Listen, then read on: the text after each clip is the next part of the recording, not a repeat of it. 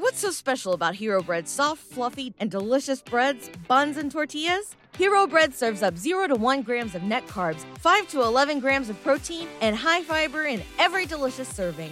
Made with natural ingredients, Hero Bread supports gut health, promotes weight management, and helps maintain blood sugar. Hero also drops other limited edition ultra low net carb goodies like rich flaky croissants and buttery brioche slider rolls. Head to hero.co to shop today. Fantascientificast, podcast di fantascienza e cronache dalla galassia.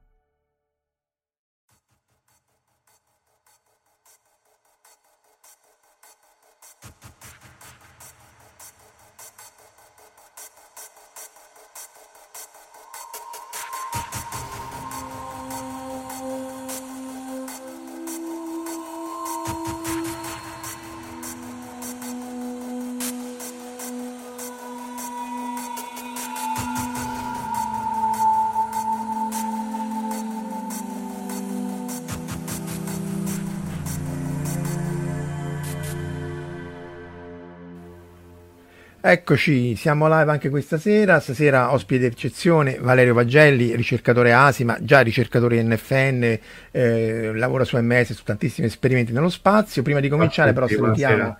Ciao, ciao Valerio, grazie di essere qua con noi.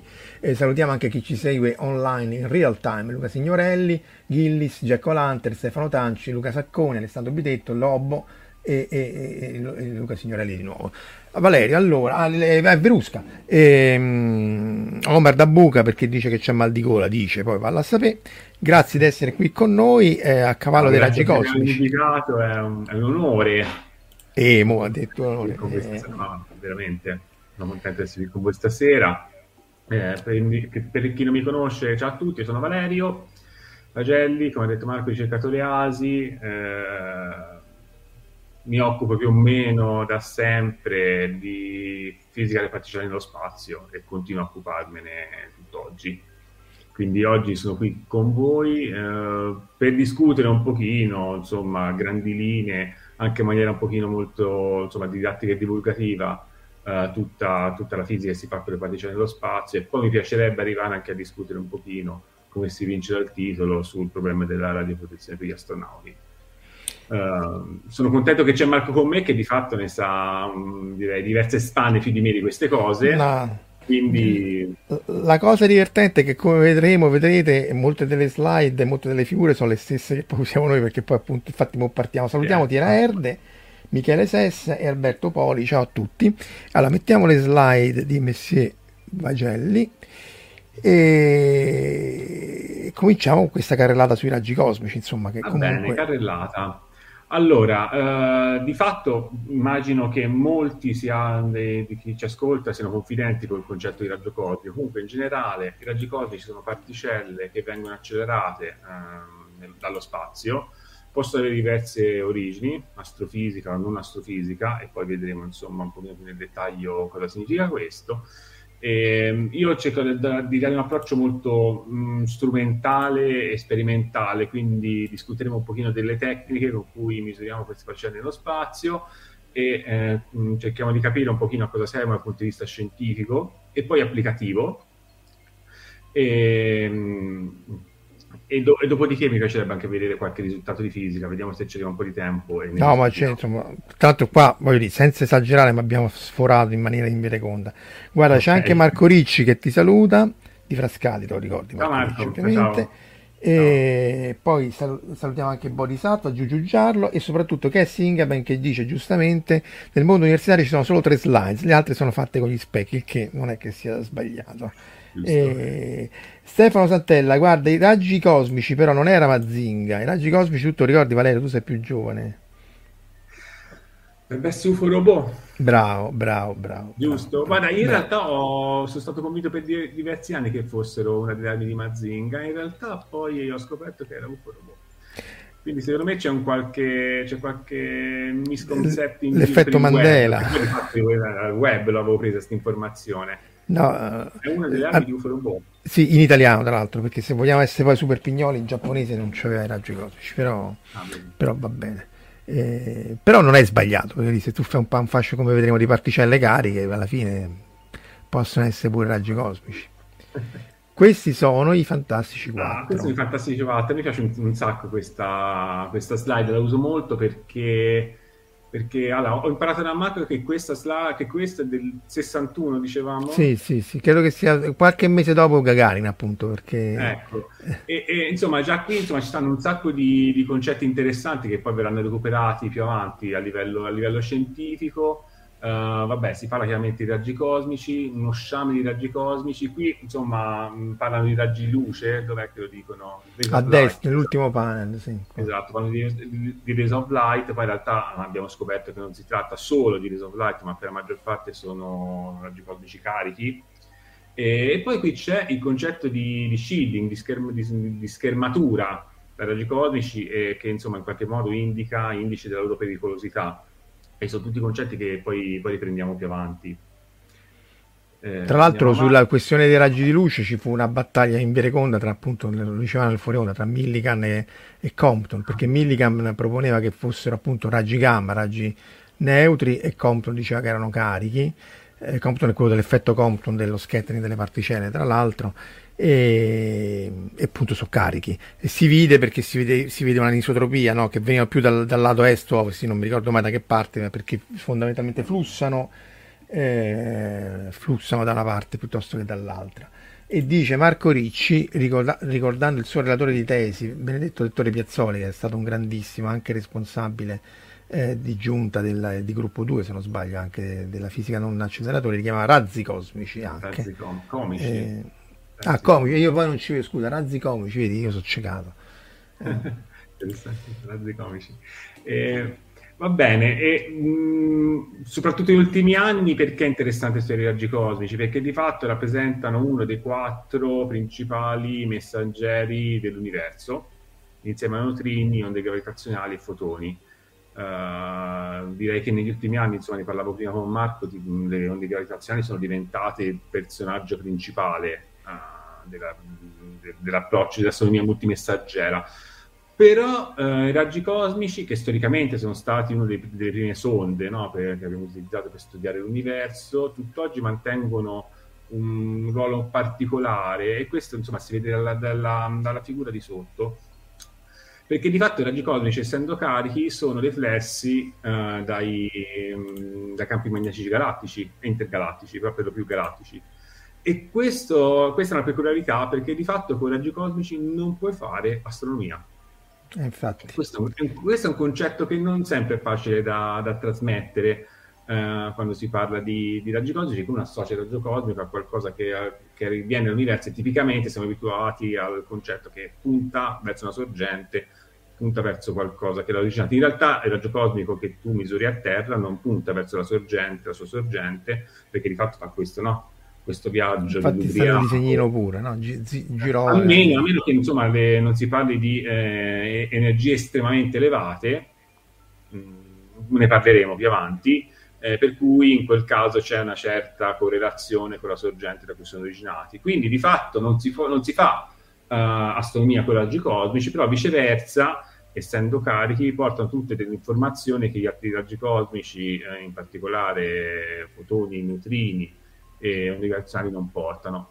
Chiaramente poi tutti, tutte le informazioni sono fra loro sinergiche e complementari, avrà bisogno di capire le proprietà di tutti, e quattro, eh, tutti e quattro i messaggeri per insomma andare avanti la nostra comprensione dell'universo che ad oggi è ancora abbastanza mh, limitata su alcuni fronti. Cioè sappiamo mai, mai abbiamo saputo così tanto e mai abbiamo saputo di non sapere così tanto. Di non sapere, esatto. E poi c'è da dire molto più beceramente e pragmaticamente che non essendo carichi fai molti meno articoli.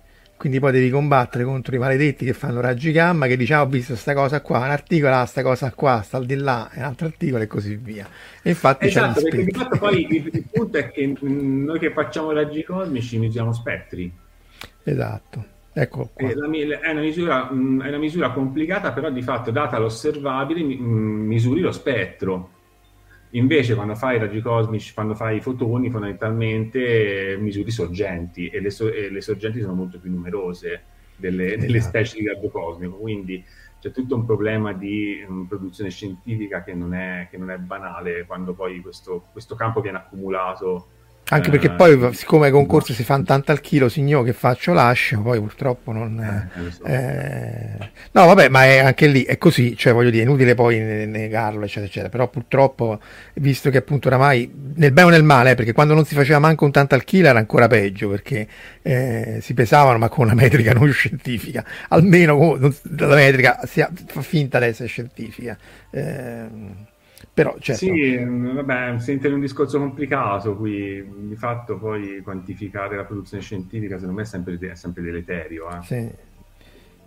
sì, per, c- per, per certe cose lo devi fare, cioè esatto, lungi da me difende il sistema per carità, però eh, per certe cose se non, almeno è un inizio, cioè i famigerati H-index, cioè quanti articoli hai, quante volte ti citano eccetera, sono è come la democrazia, no? Eh, fa schifo, però pe- non c'è niente di meglio comunque, almeno non si è trovato. Ci vorrebbero commissioni sì, oneste. Può aver senso, però può aver senso, quando arrivi veramente a contare il numero di articoli, cosa che si fa, il mero conteggio, allora quello forse beh, lascia un po' il tempo che trova. Insomma. Sì, sì, quello, quello sì. Non... Salutiamo anche Corrado e Angelo Frascella e, e di nuovo, no. vediamo si spettri. Allora, qui vediamo ah, diciamo, la figura principe no? della, della, fisica dei raggi cosmici, lo spettro dei raggi cosmici in funzione, il flusso di raggi cosmici in funzione di energia, eh, che è in una figura bellissima perché di fatto porta con sé eh, l'universalità dei meccanismi di accelerazione dei raggi cosmici, perché di fatto se noi guardiamo il flusso totale di raggi cosmici, che qui è un ensemble di, di, esperimenti che hanno misurato nel corso degli anni la linea più alta, vediamo che fondamentalmente mh, non ha particolari strutture. Esistono alcune strutture ad alte energie che sono il ginocchio e la caviglia e che indicano tipicamente un passaggio di regime quindi quello che mh, è, se vogliamo, il modello standard dei raggi cosmici ad oggi, mentre i raggi cosmici di bassa energia sono uh, fino a 10 alla 15 electron volt, sono raggi cosmici di origine galattica, per lo più di origine galattica, dopodiché andiamo sopra la caviglia, sopra il ginocchio e incontriamo sicuramente sopra, sopra la caviglia raggi cosmici di origine totalmente diversa che noi assumiamo essere di origine extragalattica. Il flusso cosmici è un flusso che decresce fortemente in funzione dell'energia e questo ne determina le proprietà, eh, diciamo, le proprietà di strumenti che utilizziamo per andare a misurare. Si passa da qualche raggio cosmico a 100 quadri al secondo a bassissime energie e si, inizia, e si arriva a raggi cosmici eh, dell'ordine di 1 per chilometro quadro per anno, tratta di energie che sono sopra le energie raggiungibili accelerabili ehm, dagli acceleratori a terra, quindi di fatto è l'universo che riesce ad accelerare questi, queste particelle di energie che non riusciamo a riprodurre a terra e anche per questo motivo è estremamente interessante cercare di spingere il più possibile la nostra comprensione eh, e le nostre tecniche di misura che ci permettano di misurare questo tipo di, um, di particelle estremamente energetiche.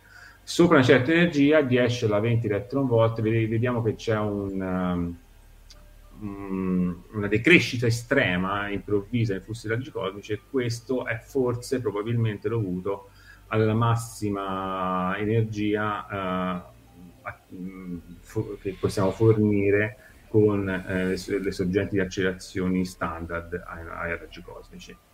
Beh, già a 10 alla 20 non si capisce come si riesce a fare, cioè non, ci sono varie teorie, ma non, è eh, difficile eh, sì, accelerare. Vabbè, però diciamo. alcune, teorie, alcune teorie ci arrivano fino a lì, no? Con, con l'accelerazione extragalattica. Sì, molto Poi... col vento a favore, ma insomma, sì, eh, sì, sì racchiato. Ci metti un buco nero che non fa mai male, quindi con lì anything goes. Dice Luca Signorelli giustamente che appunto erano, i rivelatori erano posti o su pallone o nello spazio, poi noi ci concentriamo sullo spazio, in, in cima e così via perché appunto ti consentivano di, di, di, sondare energie che nel tempo erano irraggiungibili dagli acceleratori, così come adesso, come dici tu giustamente, 10 alla 20 è irraggiungibile. 10 alla 20 è qui, è il flusso più basso a destra in questo grafico qua. Destra, esatto. Non so e... se si vede nella mia...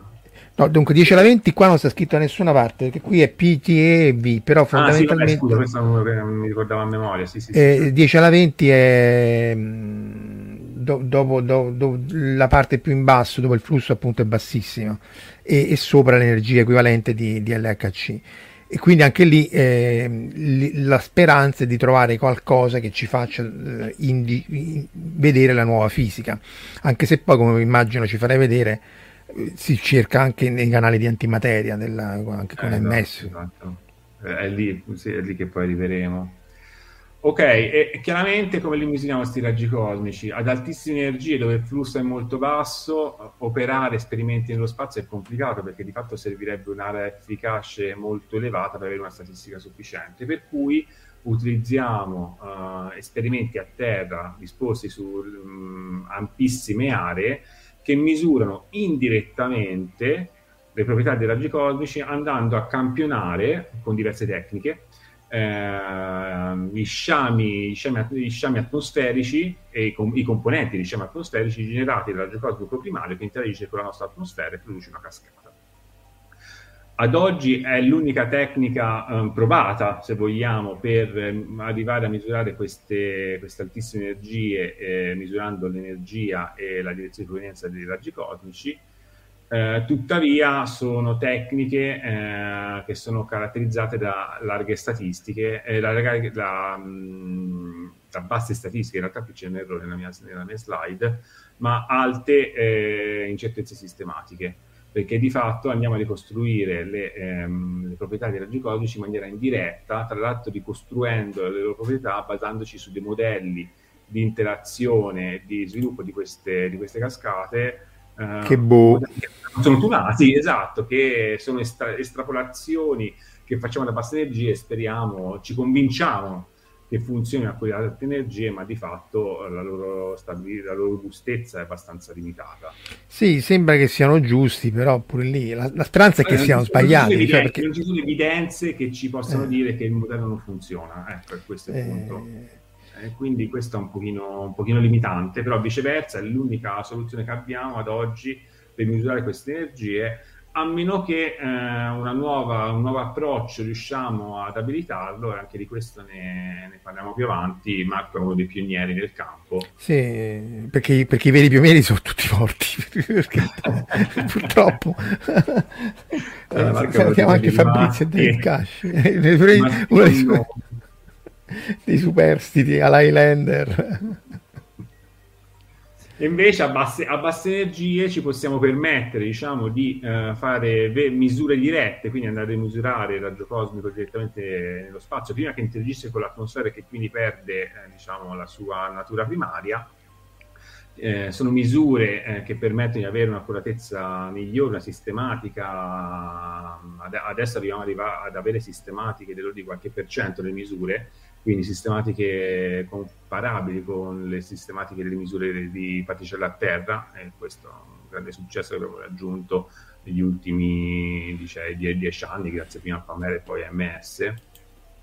Tuttavia, nello spazio, come sapete tutti, eh, le risorse sono abbastanza limitate, quindi in termini di peso, po- consumo di potenza e dimensioni dello strumento eh, non possiamo eccedere quindi infatti i nostri strumenti sono piccoli, tra virgolette, e questo limita... Sì, AMS che... piccolo non lo definirei, ma comunque... Beh, sì, è cioè, piccolo. Cioè, rispetto all'HC sì. La, la, dimensione ti limita alla massima energia che riesci a misurare sì, con un'incertezza statistica ragionevole.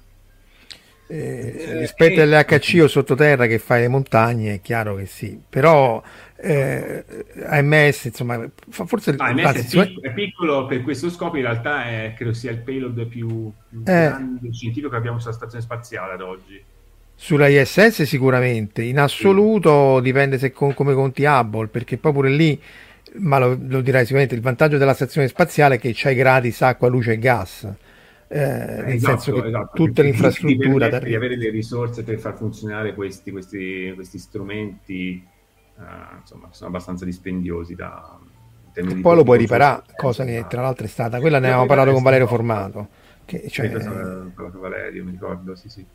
eh... quindi ecco noi oggi ci concentriamo su questo su approccio. Eh, raggi cosmici, mh, mm, ad oggi sappiamo che la maggior parte sono mh, mm, originati, accelerati da esplosioni di, di supernove che con loro, diciamo, con loro, mh, mm, loro shock waves, con le loro onde d'urto accelerano uh, i, questi, questi, questi, nuclei ionizzati ad altissime energie. Questi vengono chiamati raggi cosmici primari perché sono generati dalle eh, sorgenti astrofisiche questi raggi cosmici primari a loro volta possono interagire con il mezzo interstellare, quindi fondamentalmente con protoni fermi, eh, in questa interazione creano tutta una serie di raggi cosmici non presenti tra i primari perché non prodotti principali delle reazioni di fusione nucleare, tipo litio, limbio, oro, eh, che quindi sono, vengono chiamati secondari perché prodotti da queste interazioni e non presenti nelle loro sorgenti astrofisiche. E poi esistono anche alcuni, alc- alcune specie come, come, l'azoto, ad esempio, che sono una, una, spe- una specie mista. Mezzo nas- mezzo. Nascono come primarie durante la propagazione la componente secondaria viene, viene, viene accumulata dovuta alla, alle interazioni dei loro progenitori, ad esempio carbonio ossigeno con i mezzi interstellari. Quindi parleremo spesso di raggi cosmici primari e secondari con questa accezione. Salviamo e... anche Marco Franciosi che si unite a noi e un commento se sentite qualcuno che vi dice romanticamente che siamo fatti della stella delle stelle vi autorizzo io a picchiarlo cioè no perché hanno rotto anche le scatole con questa cosa qua L'hai mai usata tu per rimorchiare Valerio sta cosa che siamo fatti destini? No, non, non, non, l'ho mai usata, devo dire, mi è stata un po', un, po', un po sulle scatole questa... Eh sì, no, infatti... Cioè... No, come, come l'equazione, del, com'è l'equazione, l'equazione dell'amore, no, no, quella, quella, quella, no, quella, non è che siete autorizzati, siete obbligati a menare, a menare pesantemente. Il filone è quello, no? Eh. Eh, c'è, c'è, un micro scritto che ho fatto io proprio su quello, su come autorizzavo, poi semmai ti mando il link a picchiaffe selvaggiamente, te... perché lì è proprio sbagliato, cioè mentre no, nella nucleosintesi stellare siamo fatti delle stelle, e, se non altro è corretto dal punto di vista fisica, la, l'equazione dell'amore, Dirac eccetera, è proprio sbagliato tutto, non si applica. Eh... E va bene, quanti sono sti raggi cosmici? Cioè, la maggior parte sono protoni, eh, tipo il 90%, ecco sì, cioè le, le, cioè, i numerelli, 90% protoni, 10% nuclei di elio, mm, tutto il resto dei, delle componenti nucleari è circa l'1%, più o meno, più o meno quanti sono gli elettroni. Dopodiché, uh, se non entriamo nella, insomma, abbiamo fotoni, quindi mm, diciamo, raggi codici non carichi che stanno qui per ricordarci che esistono, e poi in realtà abbiamo tutta una componente di eh, raggi cosmici di antimateria. La maggior parte sono positroni e antiprotoni, che sono i partner diciamo, di antimateria degli elettroni dei protoni, e poi scritto qui piccolissimo che non si vede, speriamo, crediamo che ci siano... vergogni, gli antinuclei. Nuclei di antielio o antinuclei ancora più pesanti raggi codici. Di fatto mh, mm, ci aspettiamo che, che, esistano, però la loro abbondanza che è estremamente talmente bassa che ad oggi almeno uh, in maniera uh, confermata non sono ancora stati uh, misurati. Eh, ma la, la presenza, sai, sai, come si dice dei seminari, no? Che dice ma le, il numero di persone che vengono a un seminario non si contano ma si pesano, nel senso che conta chi viene a sentire il seminario. Eppure qua non è il flusso, eh, cioè il numero mero, ma è, è, appunto va pesato, nel senso che se trovi come certo. voi tantalized, fate, fate, suggerite, qualche nucleo di antielio sarebbe rivoluzionario, insomma. Certo, certo, eh... perché di fatto poi, insomma, non so, non, forse non ne parlo molto di questo nelle slide, però di fatto eh, trovare evidenza che esistano antieli nei, nei flussi raggi cosmici, poiché la loro probabilità di produzione secondaria è estremamente bassa e totalmente fuori la sensibilità degli esperimenti che riusciamo a creare oggi, eh, insomma, punterebbe al fatto che hanno un'origine non, non standard. Eh, ci sono diverse teorie, alcune più fantascientifiche, altre forse un pochino, un, un pochino più robuste, però di fatto sarebbe una, un, un'osservazione rivoluzionaria. Uh, speriamo, speriamo, di vederli. Uh, sì, abbiamo eh, qualche comunque, hint, uh, eh. però non sono confermati ad oggi, anche perché di nuovo per confermare una tale, una tale evidenza uno deve essere sicuro. Eh sì, se no, se no rifai il neutrino di, di, opera superluminare, che va bene pure, eh, voglio dire, non è che c'è niente di male, però è chiaro che non... non e, e, appunto parliamo di antimateria, qui no, insomma immagino tutti sappiamo che cos'è l'antimateria, per ogni, per ogni diciamo, quark o leptone esistono il suo antiquark e il suo antilettone, come esistono i nuclei di idrogeno, esistono i nuclei di antidrogeno e così via. Mario e Wario. Sai perché si chiama Wario, sì? Mio giorno? MG, ma Warui vuol dire cattivo in ah, giapponese. Beh, qui vai, vai oltre. Io me l'ho sempre limitato all'M su Alla M girata, sì, sì, sì, ma Warui è cattivo, cattivello, sì, quindi ah, Wario è perfetto, cioè è, se vuoi è geniale. È come, come... Geniale, non sapevo. E, e, quindi niente, parliamo un attimo di antimateria. L'antimateria che esiste nei raggi cosmici l'abbiamo misurata, in particolare abbiamo misurato positroni e um, antiprotoni. E, e, tipicamente in realtà l'antimateria può avere diverse origini. Uh, sappiamo sicuramente che antimateria in raggi cosmici può essere prodotta dalle, dalle diciamo, collisioni uh, con, con raggi, da, dalle interazioni dei raggi cosmici primari con il mezzo interstellare. Uh, in parte è prodotta da da oggetti astrofisici, quindi in particolare i positroni, che sono, sono, sono prodotti in coppia elettrone-positroni dalle pulsar, quindi di fatto antimateria leggera, positroni, può essere prodotta anche in maniera astrofisica. E poi quello che ci aspettiamo Uh, di avere evidenza è, è, una produzione di antimateria dovuta all'annichilazione di materia oscura, e poi parleremo, di, parleremo appunto di questo, di, questo, di questo, meccanismo di produzione, o eventualmente antimateria più pesante, quindi a partire diciamo dall'elio 3 e 4, antimateria che potrebbe essere di origine primordiale. Mentre diciamo le, di quelle blu e verdi, quindi produzione secondaria e produzione astrofisica, siamo abbastanza sicuri, per gli altri due canali ancora non abbiamo evidenza della, de, che, della loro esistenza speriamo che esistano, soprattutto perché eh, vediamo insomma, de- delle segnature nei flussi di antimateria che puntano, potrebbero puntare a uno di questi canali. E speriamo, e speriamo Però che... diciamo uno la cerca soprattutto per la dark matter. Cioè, una cerca soprattutto per la dark eh. matter. Perché è un canale pulito da cui... Sì, sì, insomma torniamo al discorso di prima, perché è interessante tra le varie cose anche vedere antimateria raggi cosmici, perché di fatto se, eh, se osserviamo uh, antimateria pesante, quindi da anti, da anti-elio 3 in su, possiamo avere un'idea, un'evidenza che esistano dei regimi di antimateria nell'universo. Molto, le regioni, molto, le regioni. Molto, molto, molto convinto di, di, di questo però di fatto potrebbe... Eh, non, non, ci sono motivi per cui non possano esistere regimi di antimateria fuori dall'universo osservabile. Eh, se vediamo una certa quantità di antimateria, potrebbero essere, eh, soprattutto pesante, potrebbero essere antinuclei formati dalla fusione di un'antistella molto lontana che per qualche motivo sono riusciti a raggiungere diciamo, il, nostro, il nostro vicinato galattico. C'è anche Alberto Oliva, Valerio, che tra l'altro devi venire oh. Alberto prima o poi una di queste sere, eh? poi ci, magari ci sentiamo, organizziamo pure con te. Eh, l'antislide è bellissima, dice Cassi. Sta, questa, eh, questa è chiaramente rubata, non so da chi però, eh. quindi Vabbè, ho messo i crediti. È, è rubata però, voglio dire, chi, chi l'ha fatta è, be- è bella, è bellissima, ha fatto semplicemente appunto ha fatto il Mirror Universe, non è che eh, però eccolo qua, Dark Matter. Eh, questo, vabbè, questo se vogliamo è l'evidenza della nostra limitata conoscenza di ciò che ci sta intorno, perché eh, diciamo della materia visibile, materia barionica che sappiamo esistere perché interagisce elettromagneticamente e quindi misuriamo la radiazione elettromagnetica, sappiamo attraverso diverse osservazioni indirette che compone il 5% del contenuto di energia dell'universo il restante 27% è qualcosa che chiamiamo, di cui chiamiamo mm, materia oscura.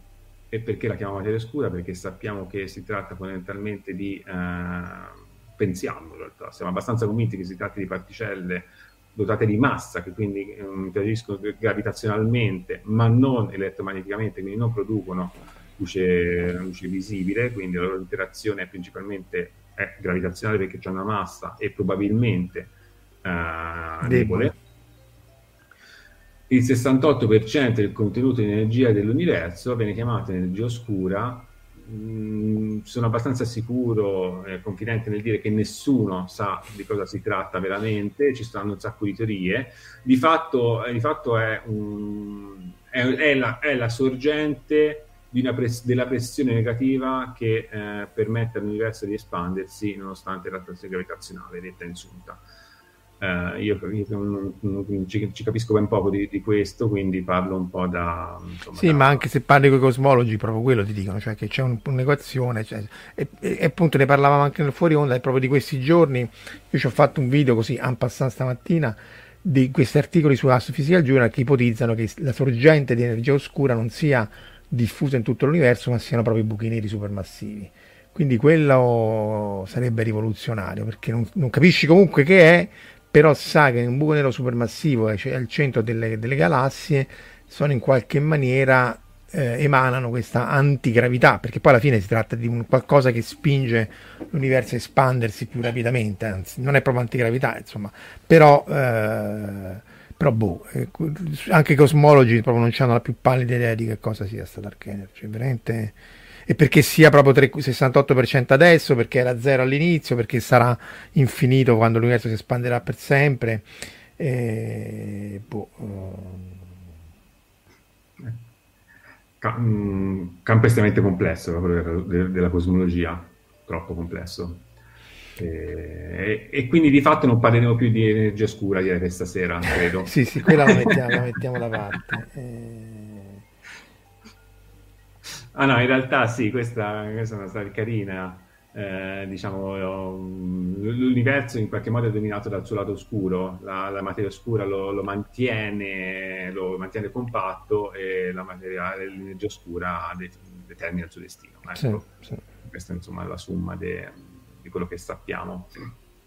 Uh, qui purtroppo sono no, video, allora tu parla intanto cerco di mettere il video tu, tu intanto di cose astrofisiche no no il punto è che esistono comunque esistono ad oggi diciamo evidenze uh, dell'esistenza di materia oscura sono tutte evidenze indirette in particolare queste due, queste due um, foto di galassia spirale um, nel video spiraleggiavano con velocità differente aspetta aspetta fatte servire eh, io, io, io, io, intanto racconto perché di fatto una delle prove indirette, vediamo se...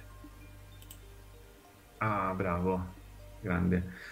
Di fatto quello che uno si aspetta uh, osservando la velocità di rotazione delle galassie, con diciamo, la meccanica newtoniana, uh, inferendo la quantità di materia, al, la distribuzione della materia uh, dall'emissione di luce elettromagnetica e quindi inferendo la quantità barionica, di materia all'interno della galassia è quello che vediamo a sinistra, in realtà poi la velocità rotazionale è molto maggiore è quella che vediamo a destra, in qualche modo questo ci, un, eh, ci suggerisce il fatto che c'è molta più concentrazione di materia rispetto a quanta emette eh, radiazione elettromagnetica.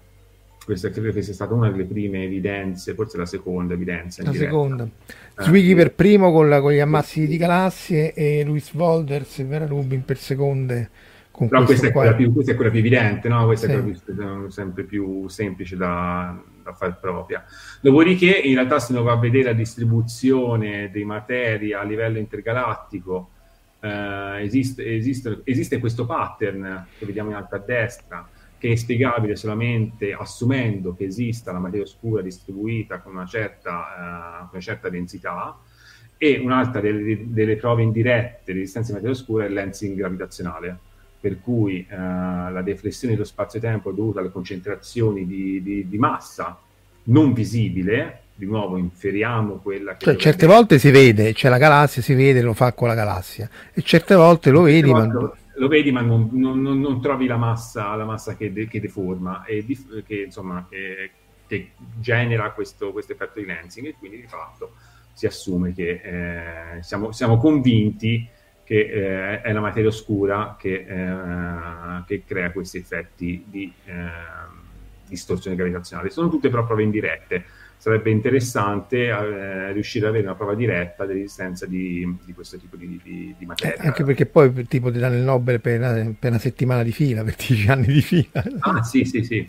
Marco, non... mi, mi, mi, sì, ti rimetto le altre, volevo solo dire al volo che sia questa curva di rotazione galattica che la simulazione in alto a destra non solo deve essere materia pesante eccetera eccetera ma deve essere fredda cioè deve muoversi non relativisticamente perché c'è stata tutta una fase in cui si pensava che potessero essere neutrini e altre cose ma eh, non ti ritrovi quelle simulazioni lì che rispecchiano il, i filamenti dello, dello spazio intergalattico. Quindi mondo a parte, ne abbiamo parlato tante volte delle modified neural dynamics, però penso che pure te non ci credi. E... No, vabbè, dai, direi che ci sono evidenze, ehm, il, il Ballet Cluster no? è l'evidenza più... Sì, in realtà se credi ai, ai mondisti c'è tutto un articolo, hanno pubblicato con il ragionio di Ockham 100 prove, per cui secondo loro è così e cos'ha, ma il punto fondamentale è soprattutto che non c'è una teoria che generalizza, MOND sarebbe Modified Newtonian Dynamics, cioè una, una teoria della gravità generalizzata e non ce n'è una che ti tiene conto appunto di tutto, di, di, di, sistemi dinamici, di sistemi freddi, la galassia, le masse di galassie e così via. Quello è il motivo.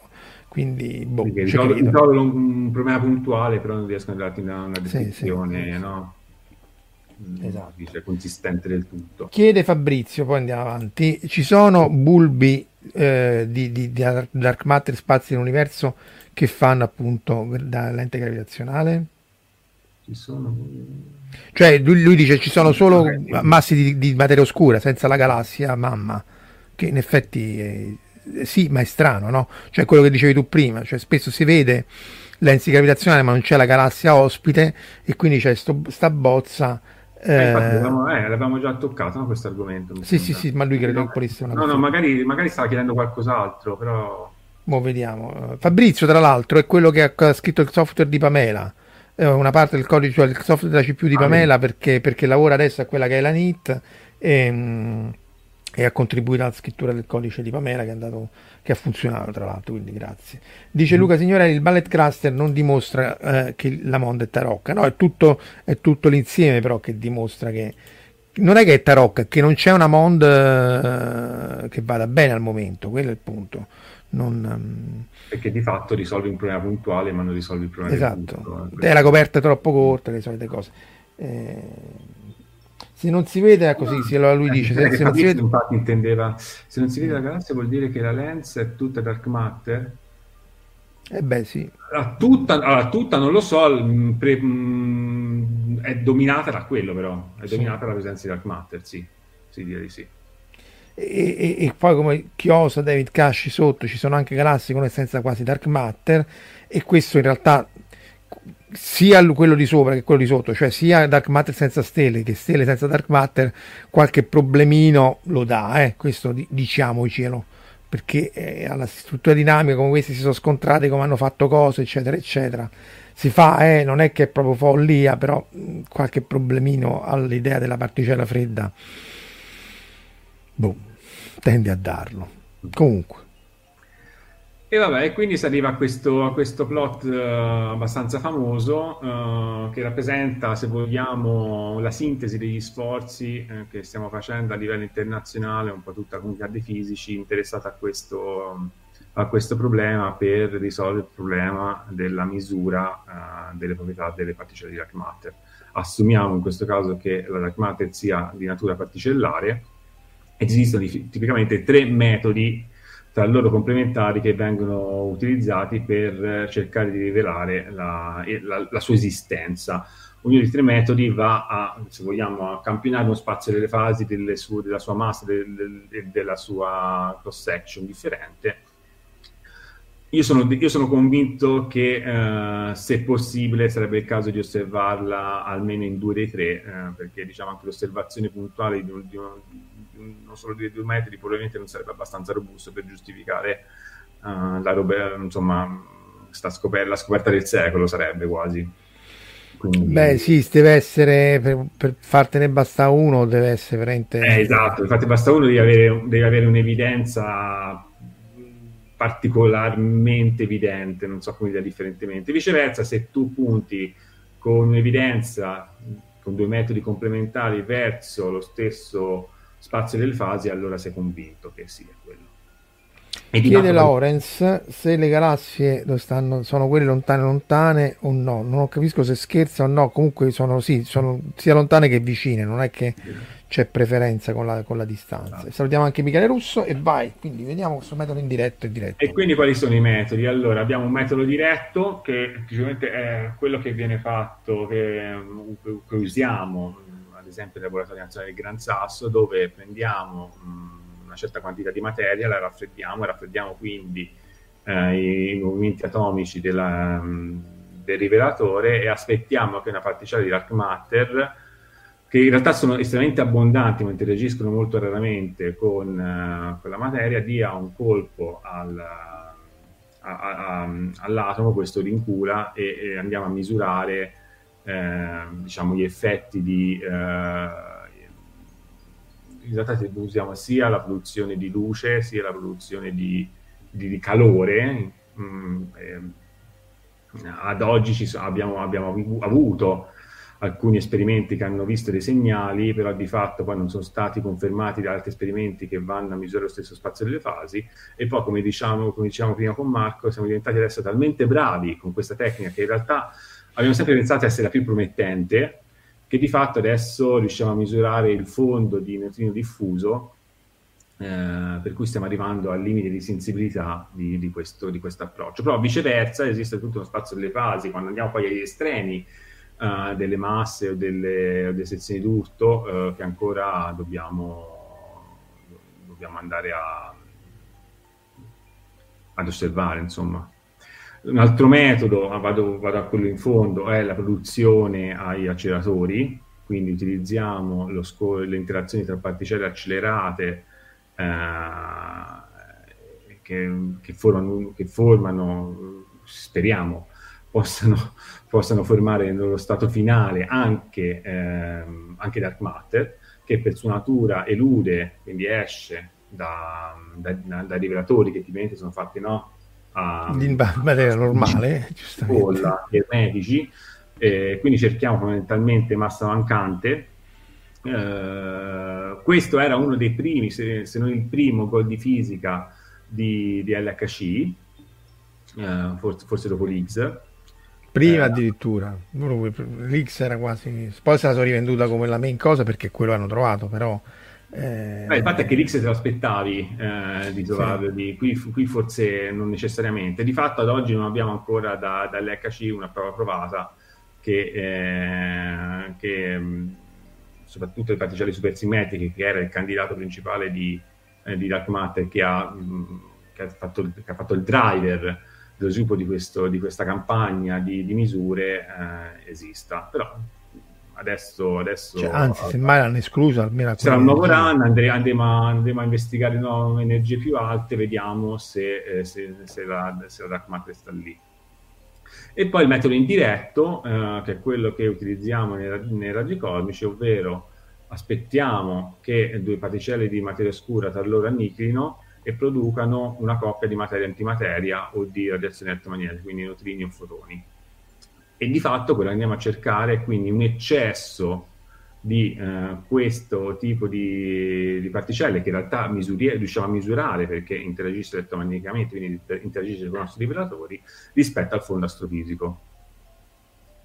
Che si trova eh. pure. Prima di andare avanti c'è questa domanda interessantissima di Alberto Poli. Diciamo, quindi la materia oscura è tutto intorno a noi, non interagisce? Eh, fondamentalmente sì, interagisce in maniera est- estremamente rara, eh, per cui di fatto mh, nella vita macroscopica non ci accorgiamo differentemente dalla relazione elettromagnetica. Sì, cioè, co- anche come i neutrini, cioè qua nell'aria, eccetera, eccetera. Sento aria di neutrini la mattina. Il neutrini è enorme, eh, ora non eh. me lo eh. ricordo il numero. È un eh. miliardo per, centi- per, per, per, dito, per unghia del dito al secondo, quindi quelli, solo quelli solari. Poi quelli cosmologici sono forse anche di più e, e materia oscura sì, il flusso forse non è superiore a quello dei neutrini, però eh, comunque è altissimo come flusso. Solo è inferiore, però non mi ricordo, però comunque un flusso altissimo, però di fatto... Non ci fa niente. Ci fa niente. Appunto, però sono quelli lì che tu sottoterra, pulito da tutto il rumore, da tutti i raggi cosmici, l'immondezza, la radioattività, eccetera, eccetera, vorresti che un, po' di questi che stanno qui, in un ambiente abbastanza pulito, interagissero e ti dessero un segnale. E però no. Vediamo eh, nello spazio che ha messo. Una domanda interessante fatta da ah, Gillis. Gillis. Se tutto quel che sappiamo e che ci consente di vederci qua su YouTube e a voi fare il vostro lavoro è grazie alla vecchia fisica, cosa ci può consentire di sapere in più l'esistenza di, di dark matter? Eh. Beh, di, di fatto di, di fatto ci permette di, di, di, risolvere una delle grandi domande rimaste aperte, rimaste aperte della fisica moderna, cioè cosa c'è oltre il modello standard. Noi, quello che funziona attorno a noi funziona perché abbiamo un modello che descrive le interazioni uh, dei componenti elementari della, de, de, de, della materia, che però fallisce, abbiamo le evidenze che fallisce, no, non riesce a descrivere tutti i fenomeni che osserviamo e di fatto uh, riuscire a confermare, se vogliamo, quella distribuzione a torta che abbiamo visto prima e confermare che quel 27% del contenuto di, di, densità di energia dell'universo possa essere una particella con le proprietà della materia oscura, in realtà sarebbe un gran mattone che mettiamo per consolidare la nostra conoscenza. Viceversa, io sono anche dell'idea che eh, anche tutto poi lo, lo, lo sviluppo eh, tecnologico che vi è dietro e che quindi porta agli estremi la nostra capacità di eh, sviluppare i rivelatori, gestire i dati, operare strumenti, eccetera, eccetera, che è inizialmente funzionale alla ricerca scientifica, poi in realtà eh, ha delle ricadute in termini, di, in termini anche applicativi, se vogliamo, di benessere de, de, dell'umanità intera che vedremo sicuramente nei prossimi anni, come, come è successo um, 20-30 anni fa con lo sviluppo, ad esempio, di derivati del silicio. Sì, sì. Ma anche la, la, l'adoterapia, cioè voglio dire, se uno poi la vedremo eh, i magneti e tutto, ti fai cura dei tumori, quindi... Eh. Ora, difficile, non credo che con la dark matter cureremo tumori, però viceversa, eh, di nuovo, gli sviluppi tecnologici possono essere strumentali anche in quella direzione. Bene, quindi quali sono gli obiettivi scientifici della, della fisica dei raggi cosmici? Eh, io ho messo qui, eh, diciamo, quelle, mh, mm, quelli che sono i più, i più rilevanti, quindi eh, effettuare la ricerca in diretta di eh, materia oscura e, e, in generale fisica oltre il modello standard, quindi l'inaspettabile, andare a studiare la, la simmetria tra materia e, materia e, antimateria, non abbiamo parlato di questo, però di fatto ad oggi ancora non, non è chiara quale sia l'origine del, del, motivo per cui viviamo in un mondo dominato da materia. E, e andare a misurare e avere evidenza di una, di un, diciamo, di una sovrabbondanza di antimateria pesante nei raggi cosmici potrebbe dare degli inti interessanti. In generale comunque studiare il problema dell'origine dell'accelerazione delle propagazioni raggi cosmici che è legata a, a, problemi di astrofisica, di fisica dei fluidi, eh, fisica delle altissime energie. E eh, abbiamo anche degli sviluppi applicativi come ad esempio la, la meteorologia spaziale, la comprensione del sistema Terra e poi la radioprotezione per eh, l'esplorazione umana dello spazio perché di fatto poi i raggi cosmici sono il motivo principale per cui eh, non è particolarmente eh, sa, diciamo safe mh, mm, eh, us- uscire da, da, dall'atmosfera terrestre e andare a fare esplorazione umana dello spazio. Quindi ri- ri- rimane uno dei, dei, mh, mm, dei, problemi maggiori, dei vincoli più forti. Sì. ecco, I soldi sono il problema maggiore, poi dopodiché, però, dopo i soldi. Eh, non solo quello. E va bene, come li misuriamo questi raggi cosmici nello spazio? Vabbè, ne abbiamo già parlato, quello che tipicamente facciamo è prendiamo i rivelatori di particelle sviluppati, che abbiamo sviluppato via acceleratori a terra, li, li compattifichiamo e lì sta, eh, lì sta eh, il challenge tecnologico, riuscire a operare questo tipo di rivelatori in un, uh, in un spazio limitato, con consumi limitati e, e potenza a disposizione limitata. Però viceversa esiste tutta una sinergia una, negli approcci, negli sviluppi tecnologici, nell'utilizzo di facilities, quindi tipicamente noi questi rivelatori li calibriamo a terra e li utilizziamo test beam come vengono utilizzati anche per altri per, per lo sviluppo di rivelatori per la fisica agli acceleratori e soprattutto programmi di sviluppo, disegno e costruzione estremamente lunghi, tipicamente mh, decennali. Quindi di fatto quello che iniziamo a pensare oggi, a sviluppare oggi, poi potenzialmente lo, lo potremo vedere operativo nello spazio se parliamo di grandi missioni. Sì, questo vale un po' per tutta la tecnologia spaziale, perché non, non potendo poi andare a rimpiazzare i pezzi, salvo casi eccezionali, vedi Hubble, eh, in qualche maniera deve essere sicuro che non c'è un effetto che poi non uh, imprevisto, quindi tende ad andare con i piedi di piombo prima di fare no, gli stessi SIP, ma i Silicon Photo Multiplier che sono rivoluzionari, si usano a terra, in radioterapia, ovunque, in diagnostica, grandi array nello spazio non ci sono ancora perché dici boh. Ci stiamo arrivando, eh? Sì, sì, ci stiamo arrivando, però sono dieci anni, eh. Dolgo Shane è del sì, sì, 2002, sì. 2000, quindi... E vabbè, qui questa è una slide un po' riassuntiva di tutte le missioni uh, per la misura di rete radiocosmici nello spazio dal, dagli anni 2000. Uh, eh, e io penso... Eh, è interessante vedere il cambio di passo. Allora, quelli che vedete in rosso sono tutti esperimenti fatti sul pallone, quindi palloni stratosferici che ti permettono di uh, far volare un, un, un rivelatore fuori, diciamo, fuori dal bulk dell'atmosfera terrestre, quindi limitare l'effetto dovuto al materiale residuo dell'atmosfera. Per un periodo che va da qualche settimana, oggi si riesce a far volare anche per quasi tre mesi, e di fatto ti permette di fare degli, degli, degli esperimenti spot, quindi um, prese date, presa dati limitata, ma viceversa Uh, sono state fatte grandi avanzamenti anche scientifici. Quindi tipicamente voli su pallone ti permettono di, non solo di validare la tecnologia che poi vorresti un giorno operare nello spazio in maniera uh, nominale operativa, ma viceversa ti permette anche di fare avanzamenti scientifici. Dopodiché, eh, con Pamela, prima con MS01, il volo di MS01 sullo shuttle, poi con Pamela nello, nello spazio, eh, è iniziata l'era de- della fisica moderna dei raggi cosmici nello spazio. Quindi prima con Pamela, poi è seguito, eh, seguito MS sulla stazione spaziale, che adesso è la stazione spaziale, Dump di nuovo su satellite. Abbiamo avuto una parentesi con Nucleon, Fermi, qui eh, è presente perché di fatto ha, mis- eh, ha misurato anche raggi cosmici carichi, in particolare elettroni e positroni, Adesso... Ah, non ci ha messo agile perché fa solo, fa solo gamma, per quello manca... Eh, esatto, Fermi è un pochino più, più particellare no? di agile di fatto. Sì, sì. Ha avuto un programma di fisica molto più particellare.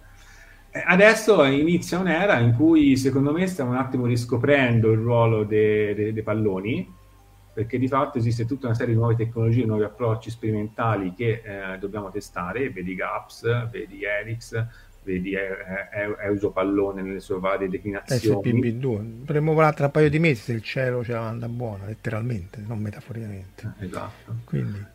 E, e, poi nel futuro si parla già di aggiungere esperimenti sulle stazioni spaziali sia internazionali sia cinese e di questo poi insomma ne, ne parliamo.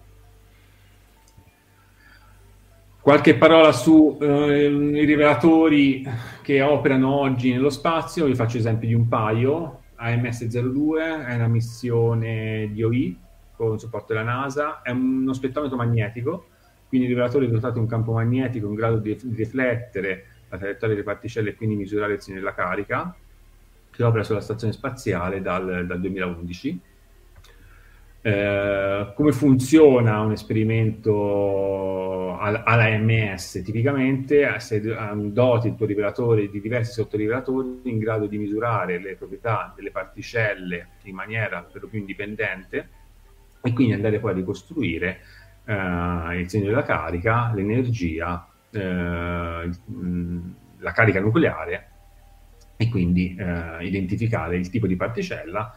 Evento per evento ricostruisci il tipo di particella, se sei bravo evento per evento, se, se non sei bravo lo fai in maniera statistica, quindi fai, de, insomma, fai delle, delle, inferenze statistiche sulle proprietà eh, che magari alcune, alcune specie di raggi cosmici condividono e riesci a fare la tua misura di spettro.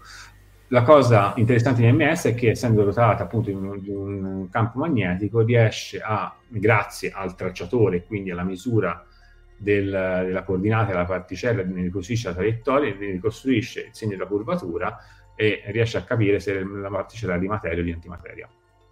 Ecco perché magari vale la pena eh, ribadirlo, cioè l'antimateria è in, in tutto e per tutto identica alla materia, eh, salvo che ha in, vabbè, i numeri quantici invertiti, ma fondamentalmente è il segno della carica che è opposto.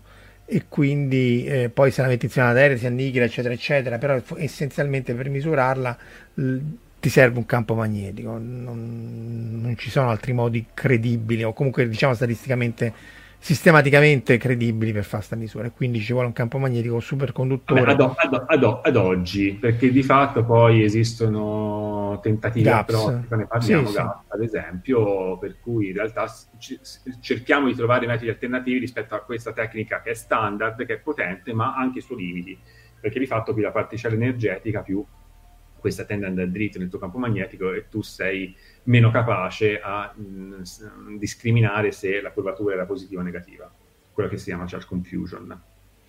esatto E, diciamo, AMS ad oggi è l'unico spettrometro magnetico operativo nello spazio perché purtroppo Pamela ha smesso di operare ormai... il satellite di Pamela S Pignoli Ah, vabbè, il satellite. no scherzo vabbè. 5 anni Però- fa, 2016, 2017. Sì, dice, ha fatto tipo 10 anni meno Epsilon, proprio tipo una settimana meno Ah. di 10 anni, tanto per non darci soddisfazione. Però, Eh, esatto, 10 anni. non per, non- per non festeggiare il decennale. Ma noi non festeggiamo mai, eh, perché stiamo scaramanticissimi, eh. Cioè, eh, ma- mai una maglietta, mai una, una, una tazza, mai una cosa, perché, eh, com'era, dice, eh, a, ehm, a essere superstiziosi non è stupido, però non esserlo porta sfiga, per cui, no, no, da quel punto di vista siamo... Come purtroppo doveva vivere per sempre, no? Se no, eh, purtroppo è andata così, però... eh. Però questo è tipico delle esperienze dello spazio, lui dà una vita iniziale abbastanza limitata, no? per essere conservativo e poi ogni, ogni due o tre anni rinnova, Sì, no? rinnova diciamo, la prospettiva operativa dello strumento, tipicamente per bunch di tre anni. No? Sì, perché bene o male i primi tre anni sono, cioè tu fai un'elettronica, ma lo sai meglio di me, no? Che deve sopravvivere almeno a tre anni nello spazio per avere anche una statistica che è realistica. Perché è difficile oramai che fai la misura, dici guarda, mandami sta affare, io dopo un quarto d'ora ti ho svoltato sta misura No, infatti.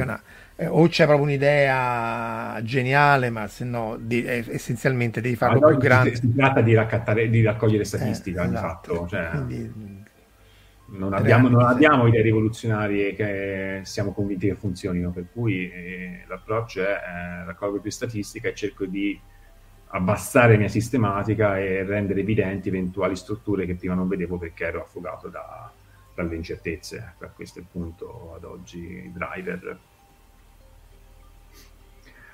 Bene, diciamo l'amico di AMS è Caret, sempre sulla stazione spaziale. Caret è una missione della JAXA, ehm, che a differenza di AMS è, un cal- è una missione puramente calorimetrica, ovvero non è dotata di, di un, di un campo magnetico.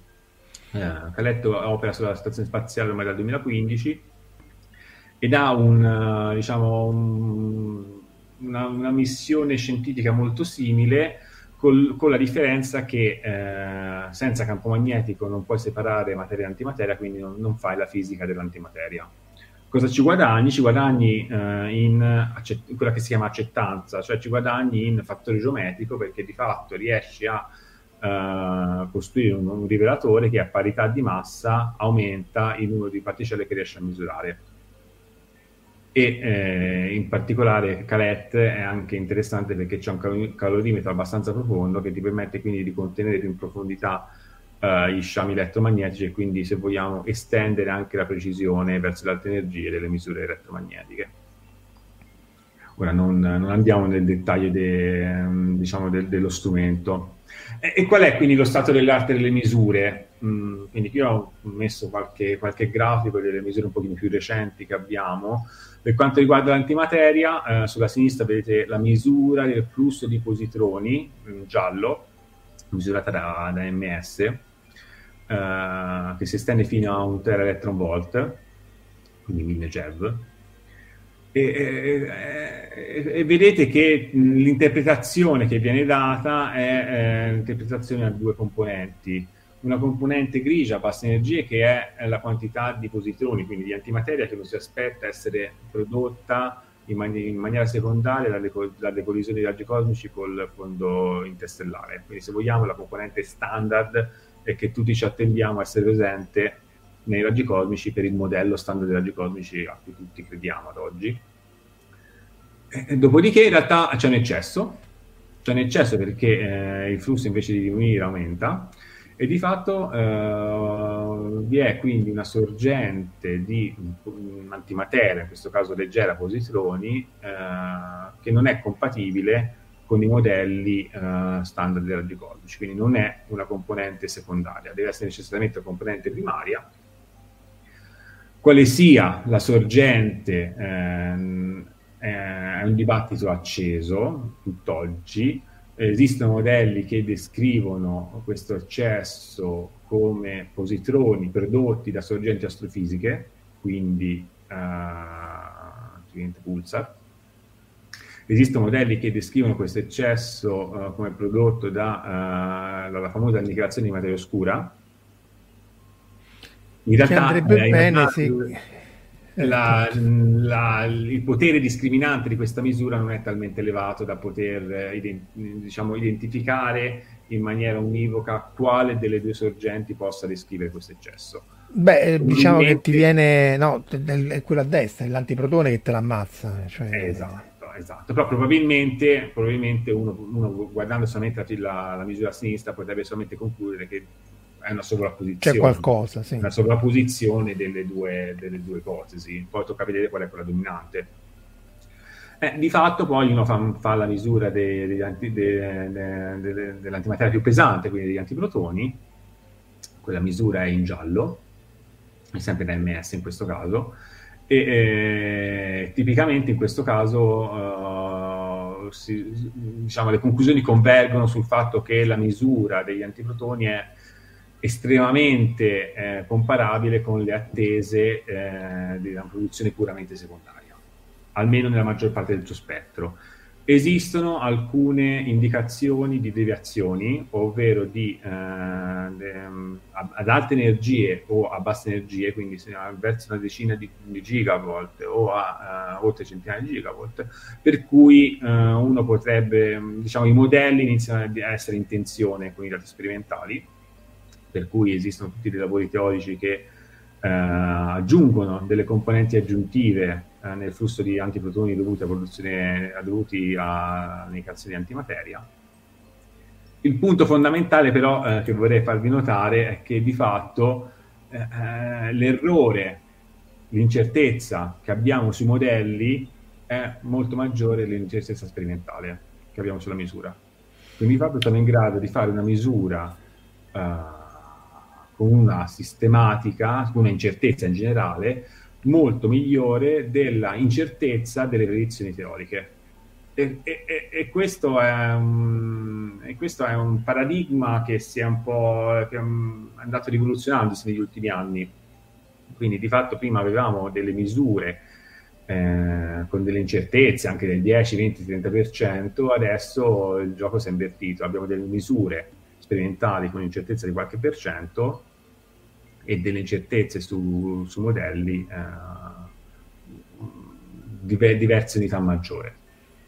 Oh, c'è da dire che insomma, il paradigma originale era che io ho un neutralino, ho questa particella di materia oscura che si annichila con se stesso e produce positroni e antiprotoni nella stessa maniera, sì, energie leggermente differenti, ma insomma uno si aspettava un picco simile a quello che certo, magenta. Questo, questo è un altro punto e quindi non essendoci lo stesso picco, questo anche prima di LHC, no? perché la misura di Pamela essenzialmente era, eh, c'era questa cosa dei positoni bellissima, però non essendoci la controparte dell'antiprotone, allora è più facile accelerare un positrone da un processo astrofisico e quindi tenderebbe a essere, anche solo fidandosi di quei dati lì, eh, ad essere ehm, dovuta appunto a processi astrofisici e non di dark matter. Poi è venuto l'HC che dice appunto se io lo dovessi produrre, stiamo parlando di 100, 200, 500 GeV, l'avrei visto su LHC e an, quando andunque non l'avessi prodotta avrei visto le modifiche alle sezioni d'urto del modello standard appunto. Quindi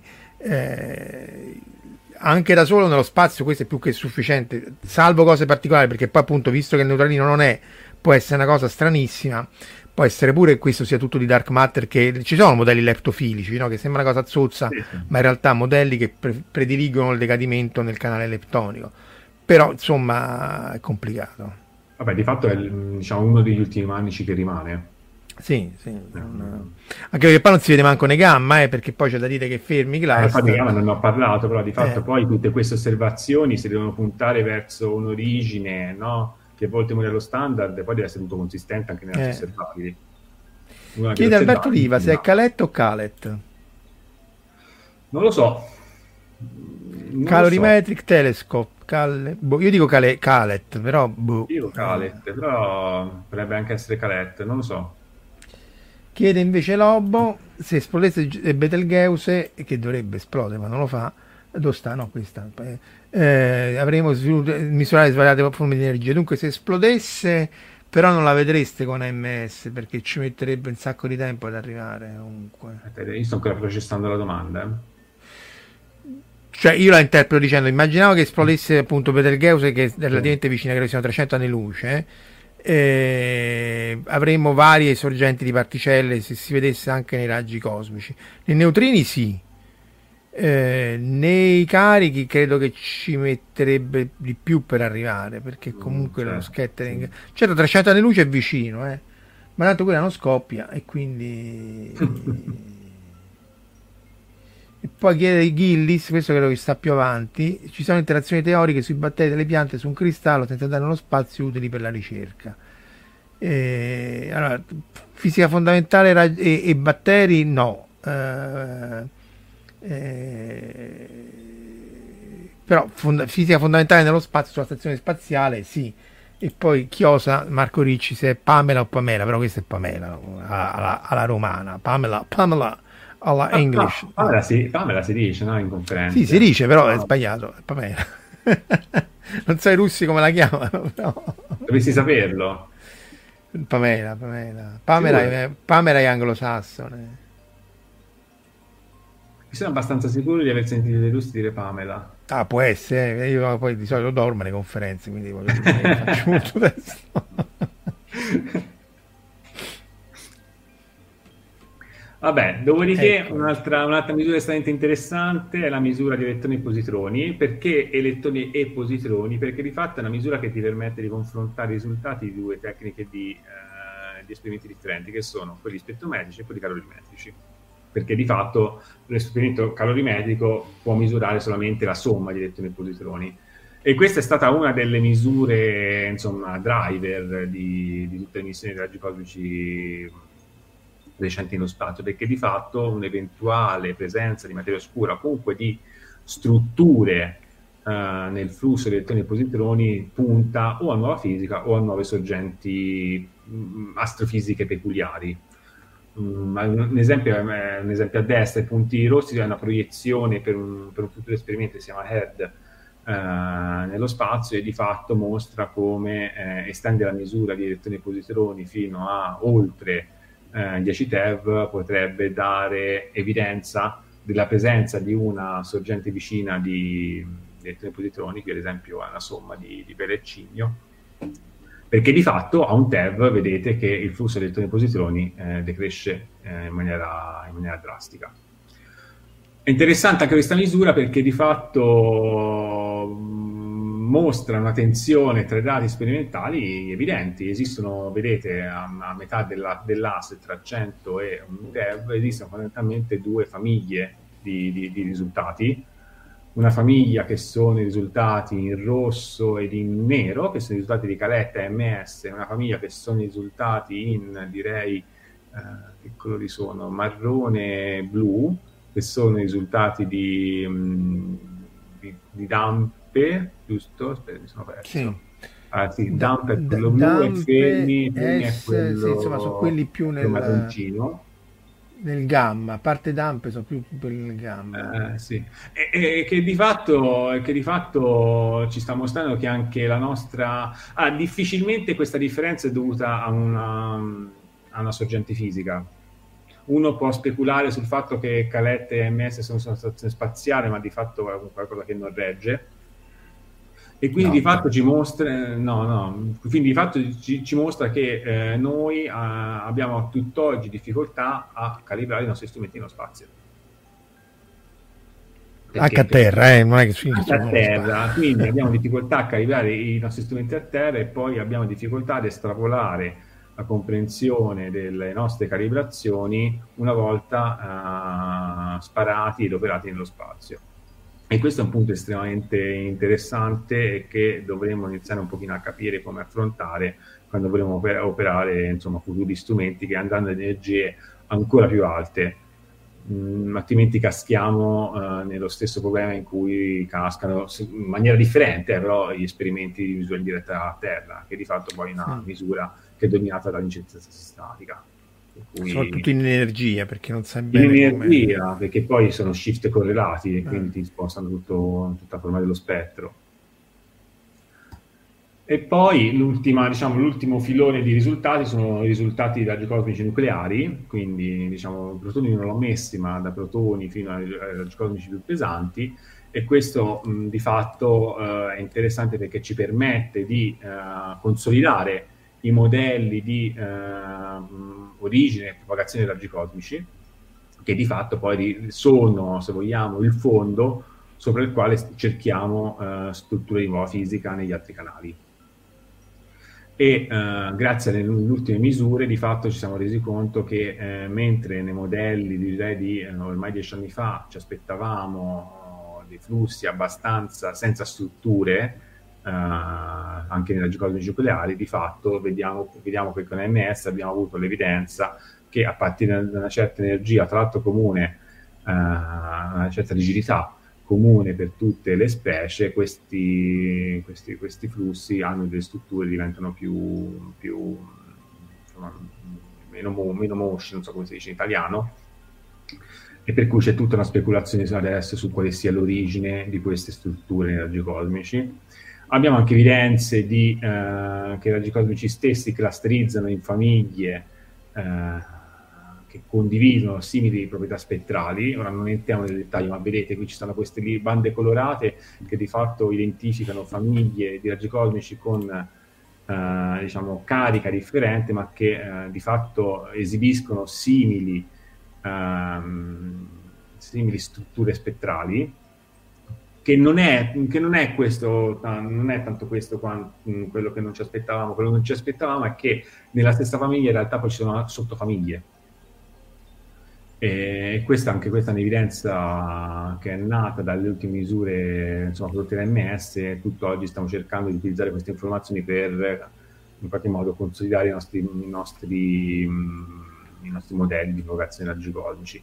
A destra invece una misura estremamente bella fatta da, da Caret che ha misurato due, delle, due specie di raggi estremamente pesanti, il ferro, il ferro che è interessante perché è un raggio cosmico primario pesante e il più pesante originato dalla, dalla fusione stellare e quindi ha un picco massimo di abbondanza rispetto ai suoi, ai suoi vicini di carica e poi il flusso del nickel che è il primo, il primo raggio cosmico più abbondante dopo il ferro. Queste sono misure estremamente recenti di, di Calet, come vedete la misura del nickel di fatto non si compara con nessuna misura precedente.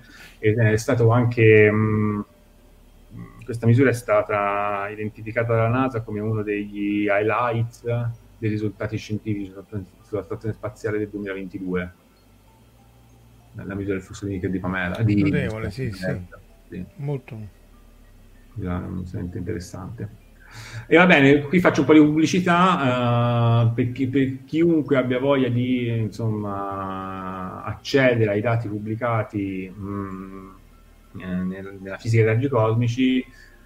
In Agenzia Spaziale Italiana abbiamo lo Space Science Data Center, che è un'infrastruttura eh, utilizzata come punto di accesso e valorizzazione e distribuzione dei dati di missioni spaziali che ha anche una sezione dedicata al, ai risultati misure di raggi cosmici che si chiama Cosmic Ray Database. Lo trovate a questo link e da qui potete... È gratis, eh? È gratis, non dovete pagare, non dovete pagare nessuno, eh, paga il contribuente.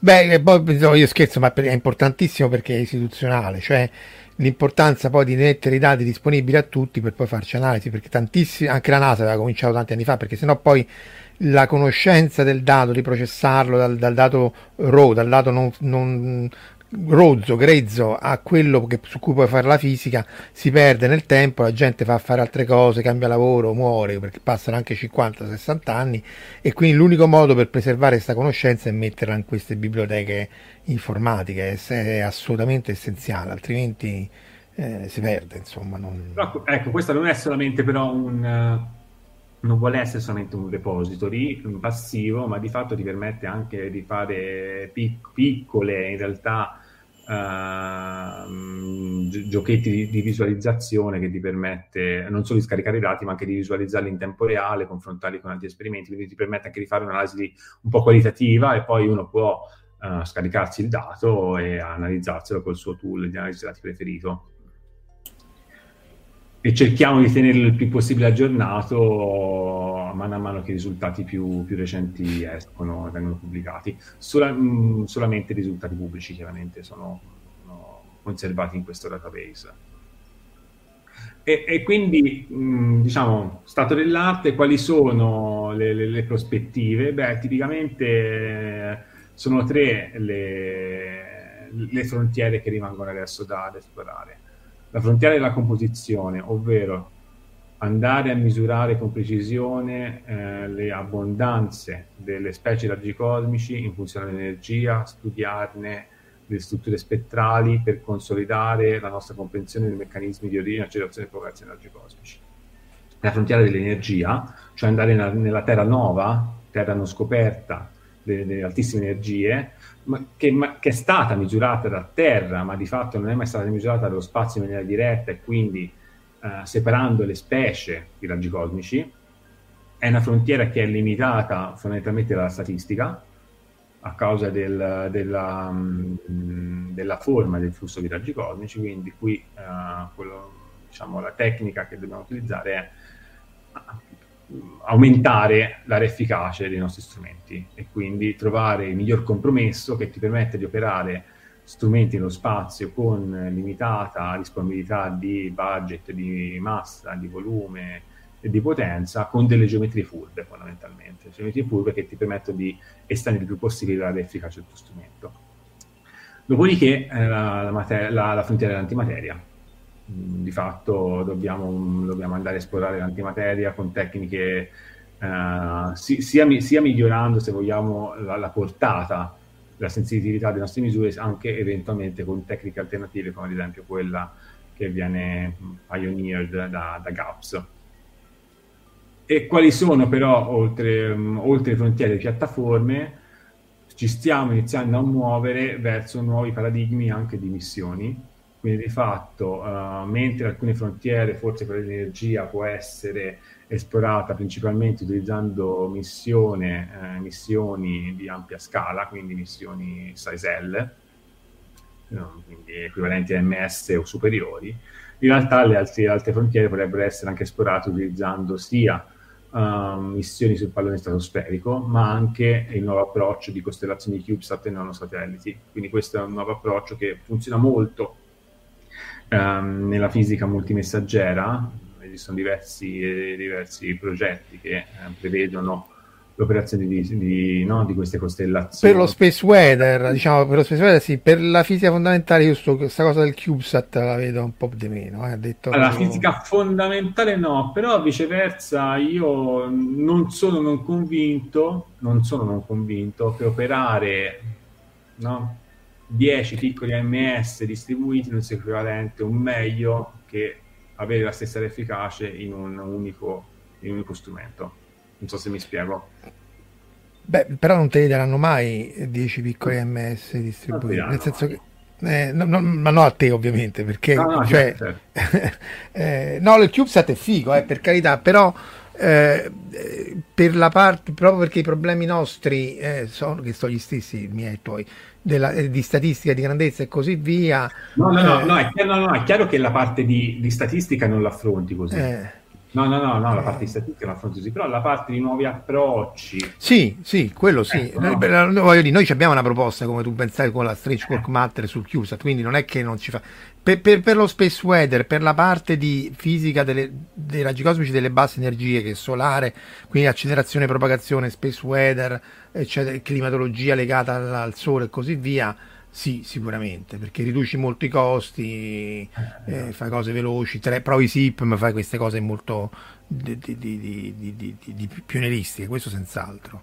Eh, e che ho ecco, visto che forse si spinge un po' troppo, però boh, magari va bene. No, no, nel senso che muova un po' di model, così come va di moda il multimessaggero dal lato della fisica, dal punto di vista della piattaforma muova un po' di moda il CubeSat, che va bene, però... Ehm, eh, sì, fino a un certo punto. Va bene, però secondo me siamo in una fase in cui hai una nuova piattaforma e stai mh, mm, in qualche modo cercando di estremizzare no, eh, il, su- il suo sfruttamento.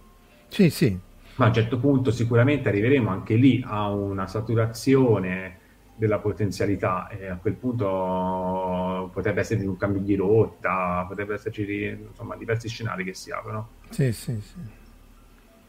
No, no, va bene, è una cosa buona, è una qualità per dirla la Guzzanti, no? no sì, sì, sì, sì, sì, eh, eh, e, e, e vabbè, quindi quali sono? Ora volevo fare giusto una. Probabilmente non riusciremo a parlare di tutto quello che, di cui volevamo parlare. La simmetria ci arriviamo un'altra volta, magari arriviamo eh, fino ultra energy, quello sì, più per motivi campanilistici. Però ecco, vabbè, quindi chiuderemo sulla parte di, diciamo, di, di, di più scientifica oggi. Sì. Quali sono le prossime, le prossime, opportunità che tutta la comunità internazionale sta, uh, sta valutando? Adesso concentriamoci sulla parte di eh, rivelatori di general purpose, cioè rivelatori, eh, rivelatori, che possono fare misure ad ampio spettro, quindi all'AMS o alla caletta. Quello che vedete qui è un grafico eh, accettanza contro peso, quindi sull'asse Y uh, un, diciamo, una quantificazione del, della, del, potere di collezione dello strumento, dell'area efficace, e a destra il peso, che in un certo senso indica il limite tec- è un indicatore non completo del, del, del, limite tecnologico che uno deve superare per operare questo tipo di missione. In rosso missioni calorimetriche, in blu missioni spettrometriche e vedere che in realtà poi non è che ci sia una grande, um, insomma, una grande prosperità di prospettive. Ad oggi i, i, pallini pieni sono le missioni operative, quindi abbiamo calette e dampe, missioni calorimetriche operative e eh, AMS, missione spettrometrica operativa. Vedete che a parità diciamo, di, cioè, diciamo, calette e dampe riescono ad avere un'accettanza non, non banale pur mantenendo un peso basso, questo è per lo più dovuto alle limitazioni dovute all'operazione di, uno, di, un, di un, magnete, di uno spettrometro magnetico, con la tecnologia di vent'anni fa, di fatto. Eh. E, qua, e dove, dove, andiamo a parare? Allora, anzitutto MS ricordiamoci che è l'unico magnete, ehm, l'unico spettrometro magnetico che sarà operato nello spazio ad oggi, pianificato e, e di fatto, uh, in, in, virtù di ciò, la NASA ha um, approvato una, una, campagna di um, upgrade dell'esperimento che prevede nel 2025, quindi in tre anni, l'installazione di, un, di un, uno strato aggiuntivo in cima al rivelatore MS attraverso i, diciamo, extravehicular activities e extra robotical activities, ehm, che permetterà di estendere l'acceptanza di un fattore 3.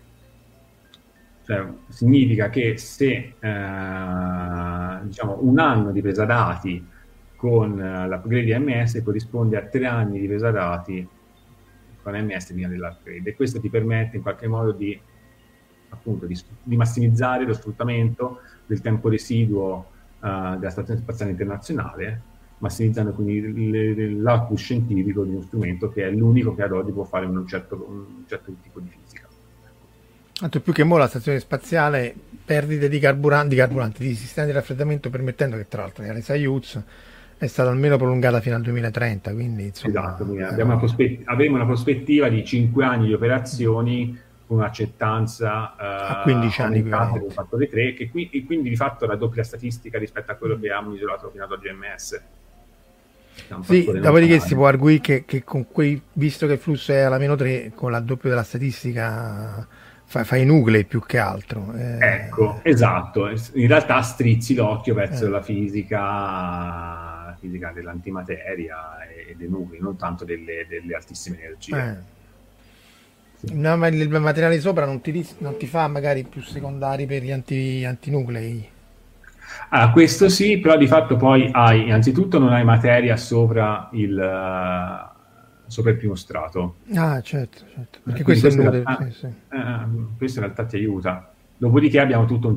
Dopodiché a quel punto sarai costretto a fare dei, dei cross-check incrociati con il, il tracciatore interno, però di fatto l'apertura angolare del tracciatore interno poi coincide con uh, l'apertura angolare dell'installazione degli aggiuntivi di silicio, quindi in realtà uh, dovresti avere la sistematica abbastanza sotto. Mm.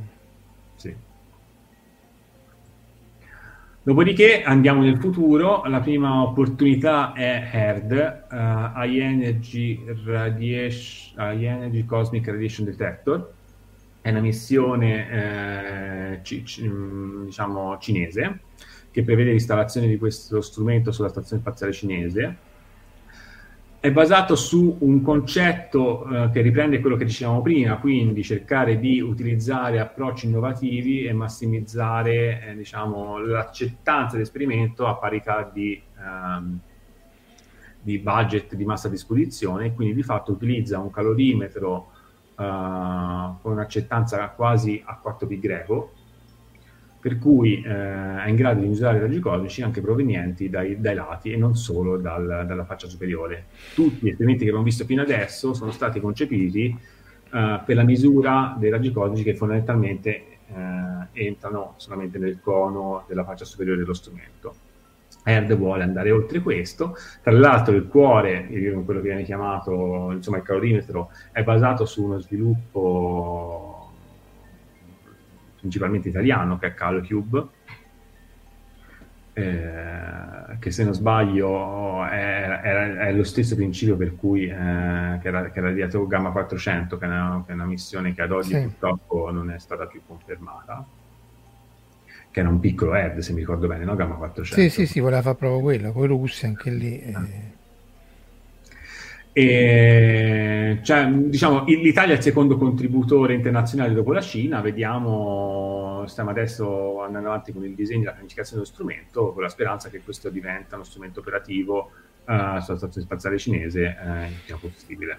Sì, il problema è la stazione spaziale cinese, che insomma... La stazione spaziale cinese. Però se fosse sarebbe bella, un bellissimo oggetto.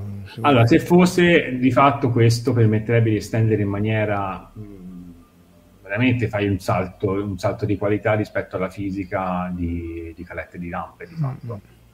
Mm. mm e anche di MS per, quel, per, quanto riguarda la fisica non strettamente legata all'antimateria. Mm. Mm, perché di fatto questo, questo esperimento non monta una, un, un, magnete. Dopodiché ci sono eh, le prospettive per, un, per una missione di nuovo spettrometrica, Qui il salto quantico però è più complesso perché di fatto uh, non puoi andare oltre MS se non montando un magnete superconduttore. E magneti superconduttori sono complessi da operare nello spazio. Ne sapete qualche cosa? qualcosa però viceversa mh, la tecnologia sta andando avanti, esistono nuovi dimostratori ad oggi ehm, di bobine superconduttrici eh, ad alta temperatura, quindi questo se vogliamo è gap tecnologico che ci potrebbe permettere di creare questo tipo di relato nello spazio, che non abbiamo più bisogno di, di utilizzare la criogenia. Delle... Eh, l'elio, perché è il coso il problema. Quindi, mh, mm, soprattutto, la, ad esempio, la proposta Ladino, che è una proposta italiana, per, mh, per operare un in, nel punto di Grange L2, non avrebbe bisogno di un cooling attivo per operare in maniera superconduttore, sì. per, per, operare il superconduttore e quindi questo di fatto facilita le operazioni e le rende pure potenzialmente possibili. Qual è la, diciamo, la campagna di fisica che uno si aspetta? È la stessa di ERD più l'antimateria, perché di fatto anche questo concetto eh, prevede l'utilizzo un, del concetto vincente di calorimetro isotropo, eh, contornato da un magnete superconduttore, una geometria un pochino complessa, adesso non abbiamo tempo di andare nei dettagli, ma di fatto c'è, c'è il lavoro in questa direzione, mm, giusto mm, per, eh, insomma, per completezza, mentre a, Aladino nella sua versione definitiva è pianificata e essere operata in L2, vi è anche una proposta per operare Aladino in una, in una sua conformazione più semplificata su pallone, quindi in qualche modo abbandonando il calorimetro e concentrandosi solo sulla fisica eh, dell'antimateria e soprattutto per validare la possibilità di poter utilizzare questo tipo di superconduttori caldi nello spazio. E poi viene un, diciamo, un'altra proposta molto più ambiziosa di Aladino che è MS100, è molto più ambiziosa, lo vedete semplicemente per il fatto che il peso è un ordine di grandezza superiore, con chiaramente un guadagno in, in termini di performance, Uh, però ecco, uh, iniziare a pensare a diverse decine di tonnellate da portare in orbita è ancora meno, meno, meno futuribile uh, rispetto alla, all'Aladino. Vediamo, vediamo diciamo, i progressi in termini di trasportatori e veicoli diciamo, spingitori di cavalieri. Esatto, cosa ci porteranno, però di fatto è tutta un'attività scientifica, almeno di disegno e ottimizzazione delle performance in termini di geometrie, di tecnologie da utilizzare ed è per essere pronti al momento in cui vi è un'opportunità di operare questo tipo di esperimenti. Chiede Alberto Poli se queste tecniche in generale possono essere rivelate anche per i raggi gamma, per i gamma reburst, che però hanno altre tecniche, in realtà è, più, è paradossalmente è più semplice, no? Perché è più fatto, semplice che fai la direzione, ti arriva in un attimo. Certo, se lo facessi gigantesco sarebbe fichissimo, però insomma è più che sufficiente avere oggetti più piccoli. Ecco, il CubeSat lì andrebbe perfetto. Fai una flotta di, di CubeSat che fanno, già l'hanno ma proposto. Di, ma, ma, di, ma, di, fatti questo credo che sia l'approccio di... Uh, no Teseo, aspetta, mi confondo sempre, di, er, di Hermes, no? Sì, sì, sì credo che sia l'approccio di questo nuovo progetto che prevede un, un array di rivelatori di, per gamma rebust distribuiti su, su CubeSat. Mm. Dopodiché, mh, mm, in realtà molto più vicino, ma non un oggetto general purpose, è GAPS, General Antiparticle Spectrometer, che è un esperimento su pallone che vuole eh, testare la possibilità di misurare antimateria con un approccio completamente indipendente da quello di MS Pamela, e quindi di fatto sarebbe un cross-check estremamente utile delle misure fatte da MS Pamela, che è basato su una tecnica un, complessa che, um, che cerco un attimo insomma, di sintetizzare, uh, un, un, nucleo di antimateria che viene opportunamente uh, rallentato nel materiale può creare un, uh, un, atomo, un, atomo, esotico, quindi di fatto può andare a sostituire un elettrone uh, in orbita attorno, intorno al, al nucleo uh, de, del materiale, però questo si tratta chiaramente di uno stato della materia instabile che decade, si annichila e produce una serie di segnature in termini di raggi X con energie dell'ordine di decine di keV e quella che viene chiamata una, una star nucleare, quindi una serie di riferimenti nucleari di, um, di, mesoni ed adroni a bassissima energia, che è una segnatura tipica appunto di questo tipo di um, stato di materia e che quindi potrebbe essere utilizzato per identificare uh, l'attraversamento di un, un antiprotone, un antideuterio dello strumento.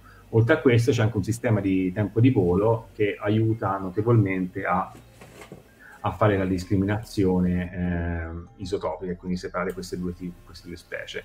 GAPS è un esperimento a cui ha anche insomma, partecipazione italiana, un esperimento nato a partecipazione italiana, e adesso è in fase di integrazione e speriamo di poterlo volare presto di poterlo vedere volare presto. L'anno perché... prossimo, no? Tra due, sempre Covid. Eh, non è ancora cedulato, quindi non, non, è chiaro quando volerà, però di fatto è in fase di integrazione avanzata Uh, quindi uno si può aspettare che non sia lontano il momento in cui lo, lo, lo, lo possiamo vedere volare. Ecco. E dopodiché, mm, poi direi che concludiamo, eh, esiste tutta una serie di nuovi approcci. Uh, aspetta, Marco, ti sei, ti sei chiuso? Ah, sì, scherzavo dicendo, ah, sublimi, meravigliosi, mirabili approcci. No, in realtà è interessante perché di nuovo mh, stiamo in, realtà masterando molto, molto meglio di diversi anni fa no? le tecnologie per la misura di partizione dello spazio e di fatto stiamo aprendo una, una nuova finestra, che è la finestra eh, della misura dei raggi cosmici di altissima energia, quelli che ad oggi riusciamo a misurare solamente con gli osservatori a terra, eh, estesi, quindi di Roger fondamentalmente L'idea è utilizzare il, l'atmosfera terrestre come grande calorimetro e misurare dallo spazio, quindi dallo spazio osservare la nostra atmosfera e misurare il passaggio di questi raggi cosmici di estreme energie, che sono estremamente rari, ma viceversa possono essere enumerati data la grande diciamo, area efficace dell'osservazione dallo spazio verso la Terra, attraverso la misura della luce di fluorescenza che è creata dal diseccitamento degli atomi dell'atmosfera che vengono eccitati dal passaggio di questo raggio cosmico e dalla creazione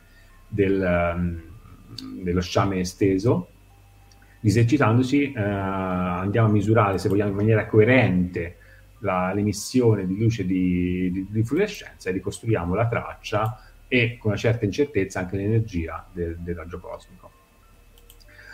Sempre una, sempre nuova finestra che, vogliamo, che cerchiamo di aprire è la misura di, uh, di neutrini allo spazio, in particolare questa misura limitata alla misura di neutrini tau, perché di fatto usiamo il, il, il decadimento da, del tau in, in leptone tau e, e, la conseguente creazione del flash Cherenkov, andando a misurare eh, questi, questi neutrini che arrivano... Um, schimi, non mi viene in italiano, razzando, sì, razzando ehm... la terrestre, guardiamo, sì, guardiamo lungo, lungo, il limbo dell'atmosfera, quindi il percorso attraversato dal, dal, dal neutrino tau è estremamente eh, aumentato. Il, mm, se viene creato questo, questo bang Cherenkov estremamente collimato, noi guardiamo in quella direzione e riusciamo a misurarlo stato molto, molto, molto schematico e anche molto impreciso in alcuni, in alcuni Beh, vabbè, però è, insomma, l'idea è esattamente quella, cioè il neutrino eh. che non, di suo non interagirebbe, usi l'atmosfera che è gigantesca per farla interagire e quindi vedi la luce emessa dal, dal, quindi eh, questo speriamo bene. Eh, speriamo bene perché di fatto c'è un'enorme attività, come vedete in, questo, no? in questa piramidina che ho rubato da, da Etienne, questa è di Etienne Parisot. Eh, sì, sì, sì. sì è, è, è estremamente sintetica, ma, ma, insomma è ben rappresentativa degli sforzi che sono fatti per poter confermare questo approccio. Uh, ormai sono quasi dieci anni che ci si lavora, sia uh, con sviluppando e operando esperimenti su pallone, sulla stazione spaziale, e quindi qui c'è Mineuso di cui Marco sì, è di casa.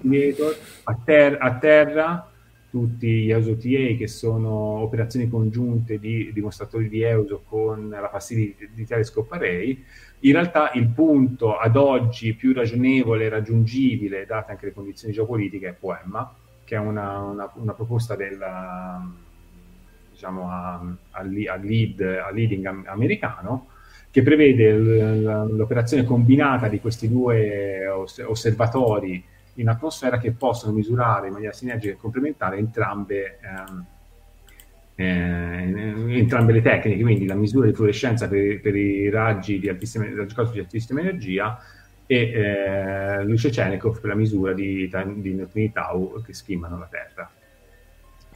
Ad oggi eh, Poem è molto lontano purtroppo, ma stiamo eh, sviluppando e considerando la tecnologia per poter raggiungere la maturità necessaria per poter effettivamente costruire e operare Poemma. Eh, Minieuso direi che è eh, il risultato tecnologico più, più avanzato che abbiamo, che abbiamo, raggiunto ad oggi. Minieuso è un rivelatore eh, operato eh, sulla stazione spaziale che punta verso Nadir eh, immagino Marco ve l'ha, ve l'ha raccontato diverse volte, sì, eh, anche troppo, anche troppe, quindi no, no, però insomma un telescopio che fa questa la fisica è 10 alla 21 perché la lente è piccola però tutto quello ancillare eh, mappe UV, elfi de, de, della ionosfera, meteoriti anche ricerca di materia strana nucleare lo, lo, sta facendo, quindi tutto sommato. Esatto, e, e di fatto sta confermando la possibilità di uh, utilizzare questo approccio dello spazio. Sì, sì, esatto. E direi che uno degli ultimi risultati molto interessanti è stata no, la mappatura delle emissioni UV uh, fatte dallo spazio con una precisione, insomma... Sì, mai, mai fatto tra l'altro quello. Mai fatta, esatto, quindi anche queste sono informazioni non necessariamente di fisica fondamentale, ma che dimostrano no, la, l'ampia, l'ampio spettro di applicazioni che uno può eh, raggiungere con questo tipo di tecnologie. Segue EUSO SPB2 dove SPB2 sta, sta, per Super Passion Balloon 2 perché di fatto vi è già stata una, una, prima esperienza nel 2017 17, ah, 17 che purtroppo ha volato molto poco per problemi legati al pallone più che allo strumento e quindi di fatto adesso c'è la, eh, la, la, seco- la seconda esperienza con un rivelatore molto migliorato perché di fatto a questo punto operiamo uh, entrambi i telescopi, quindi entrambe le tecniche, sia mh, di fluorescenza che Cherenkov sullo stesso pallone. Il uh, rivelatore è, credo che sia già arrivato alla sua base di lancio che è Wanaka in Nuova Zelanda. Sì, sì, è stato spedito, sta tutto là. Spedito, sta tutto là e ti, poi, entro quest'estate, a meno di imprevisti, dovremo avere finalmente il volo. Ehm, di SSPB2 sono sicuro che porterà dei risultati estremamente interessanti sia dal punto di vista tecnologico ma soprattutto anche scientifico perché di fatto adesso ci sono le prospettive per poter fare uh, questo tipo di misure e vedere qualche candidato. Infine, eh, l'ultimo uh, è Nuses Terzina, che è un progetto fondamentalmente principalmente italiano, uh, sviluppato in collaborazione tra il Grand Sasso Science Institute e, e, Ta, e TASI, quindi la Thales Science Space Italia, che vorrà su una piattaforma innovativa che si chiama Nimbus, però di fatto sarà anche questo un dimostratore tecnologico che permetterà di eh, validare questa tecnologia direttamente nello spazio. Tra l'altro Muses eh, non monterà solamente quello che viene chiamato terzina, che è il pelo che, che prevede la dimostrazione tecnologica della misura Cherenkov nello spazio, ma anche un altro payload che si chiama Zire, che invece è dedicato a tutt'altra fisica, che è la fisica uh, dello space weather, quindi raggi cosmici carichi estremamente um, di, di, di, bassa energia e quindi correlati con l'evoluzione della meteorologia spaziale.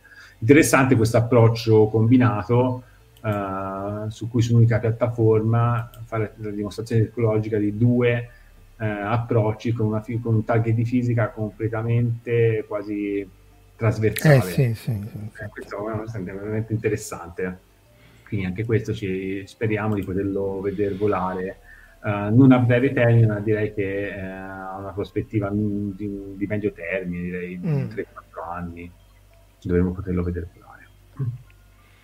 Va bene, qui iniziamo tutta la parte sullo Space Weather, ma non so Marco... Beh, direi, direi che siamo già un'ora e 40, eh, siccome sia lo Space Weather che la radiazione sono fondamentali e sono importanti, conviene poi magari farle, fare una puntata a parte. Ne abbiamo fatta già mm. una con Valentina Penza, che tra l'altro è di Tor ah, Vergata, eh. però direi mh, mm, conviene forse fermarsi qui su, e, e, lasciare questo capitolo sull'appunto la fisica fondamentale e la parte cosmologica e poi dedicarci alla parte esplorativa, no? perché poi lo space weather influenza sia il, il nostro pianeta che gli astronauti un giorno esatto. che andranno. Quindi ecco, boh, in, conclusione io, cioè, io penso che eh, il panorama scientifico è estremamente intrigante perché di fatto ad oggi siamo arrivati a un punto in cui siamo in grado di fare il salto tecnologico e quindi fare proprio anche il salto di qualità delle misure ci sono tutte le, eh, diciamo, le, le, le, condizioni al contorno per poterlo fare dal punto di vista scientifico. Eh, speriamo che eh, poi diciamo, le condizioni al contorno non scientifiche permettano di poter finalmente operare una nuova generazione di, di rivelatori partigiani nello spazio, che di fatto rimane una delle finestre fondamentali per poter andare a esplorare fi- la fisica oltre il modello standard, perché di fatto eh, sappiamo che il modello standard è, limitato e i raggi cosmici sono di nuovo uno degli strumenti, come lo sono stati cent'anni fa, per fare finalmente nuova fisica. Quindi, Speriamo insomma, bene. Speriamo bene, esatto. Tante volte noi abbiamo parlato appunto di nuova fisica con dis- non disperazione, però insomma con rassegnazione, mettiamola così, perché eh, no, c'è questo dualismo, no? C'è, è chiaro che c'è, ci deve essere motivi teorici, osservativi, eccetera, eccetera, ma è altrettanto chiaro che non si riesce proprio a capire che, che cosa sia questo. Eh, eh, no. Boh. Allora, io, io, io, io, non credo che ci sarà la scoperta, la scoperta delta di Dirac, chiaramente perché quella, quella, è, quella è, compl- è, complicato dire che le o appunto o viene tramite che dici faccio un, una cosa che non c'entra proprio niente e dici, esatto, o, o, eh, o, qualcuno si inventa un approccio veramente innovativo oppure anche qui dobbiamo andare per passi graduali. Mm. e, però insomma AMS ha dimostrato che per passi graduali uh, si fa. si fa perché di fatto AMS, prima Comera, poi AMS, Calette e Dampe hanno riscritto la fisica dei raggi cosmici. Cioè, la, che, la fisica dei raggi cosmici di vent'anni fa è stata completamente stravolta, sì, sì. con piccoli passi di fatto. Mm-hmm. Quindi ecco, nei prossimi vent'anni le prospettive ci sono, tocca solamente riuscire a, a metterle in piedi. Esatto. Va bene, allora ringraziamo tutti quelli che sono stati con noi fino adesso, eh, chi ci segue ovviamente offline, anche chi ci, in po- chi ci segue in podcast, perché poi come sapete questo, l'audio di queste eh, chiacchierate viene ripreso dal podcast di Fantascientifica e messo appunto solo in audio, quindi poi se ci avete ascoltato in podcast potete anche ritornare indietro e vedere, eh, e vedere appunto il video. Ringraziamo ovviamente Valerio Vagelli del, delle prospettive sia scientifiche che anche un po' dell'ASI e appunto manca metà, cioè metà delle slide, io l'ho vista, ce ne sta metà che mancano e quindi dovrai tornare sicuramente. Va bene, sono... mi hai fregato. È una ciappola. Più che volentieri. Grazie ancora, buon fine settimana e alla prossima. Ciao. Ciao, ciao. Avete ascoltato Fantascientificast, podcast di fantascienza e cronache dalla galassia da un'idea di Paolo Bianchi e Omar Serafini con il contributo cibernetico del Cylon Prof Massimo De Santo. Potete seguirci ed interagire con noi sul nostro sito fantascientificast.com, sul profilo Instagram Fantascientificast, sul canale Telegram Fantascientificast e sulla nostra community Telegram t.me slash FSC Community. Se siete particolarmente timidi, potete utilizzare la vecchia, cara e affidabile posta elettronica scrivendoci all'indirizzo redazione chiocciolafantascientificast.com. Tutte le puntate sono disponibili sul nostro sito e su tutti i principali servizi di streaming on demand se volete sostenere il nostro progetto offrendoci una birra rumulana o un gotto esplosivo pangalattico, troverete tutte le informazioni e modalità nell'apposita sezione del nostro sito. Il podcast ha carattere esclusivamente ricreativo e divulgativo. Non ha alcun scopo di lucro e viene diffuso gratuitamente. Fantascientificast è una produzione amatoriale non si intende infrangere alcun copyright, i cui diritti appartengono ai rispettivi detentori. Autorizzazione SIAE 5612I 5359. Nessun byte e nessun tribolo sono stati maltrattati durante la produzione di questo podcast. Val 9000 e l'equipaggio di Fantascientificast vi augurano lunga vita e prosperità e vi danno appuntamento al prossimo episodio lungo la rotta di Kessel. E ricordate, la fantascienza finge di guardare dentro il futuro, ma in realtà guarda il riflesso della verità che è davanti a noi.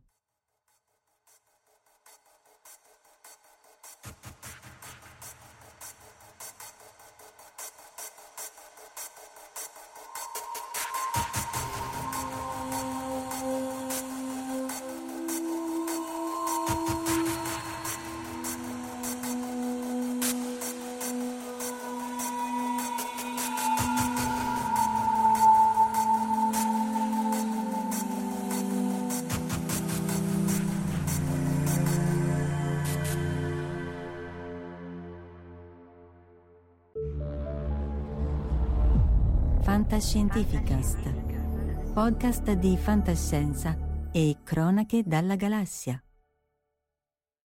What's so special about Hero Bread's soft, fluffy, and delicious breads, buns, and tortillas? Hero Bread serves up 0 to 1 grams of net carbs, 5 to 11 grams of protein, and high fiber in every delicious serving. Made with natural ingredients, Hero Bread supports gut health, promotes weight management, and helps maintain blood sugar. Hero also drops other limited edition ultra low net carb goodies like rich, flaky croissants and buttery brioche slider rolls. Head to hero.co to shop today.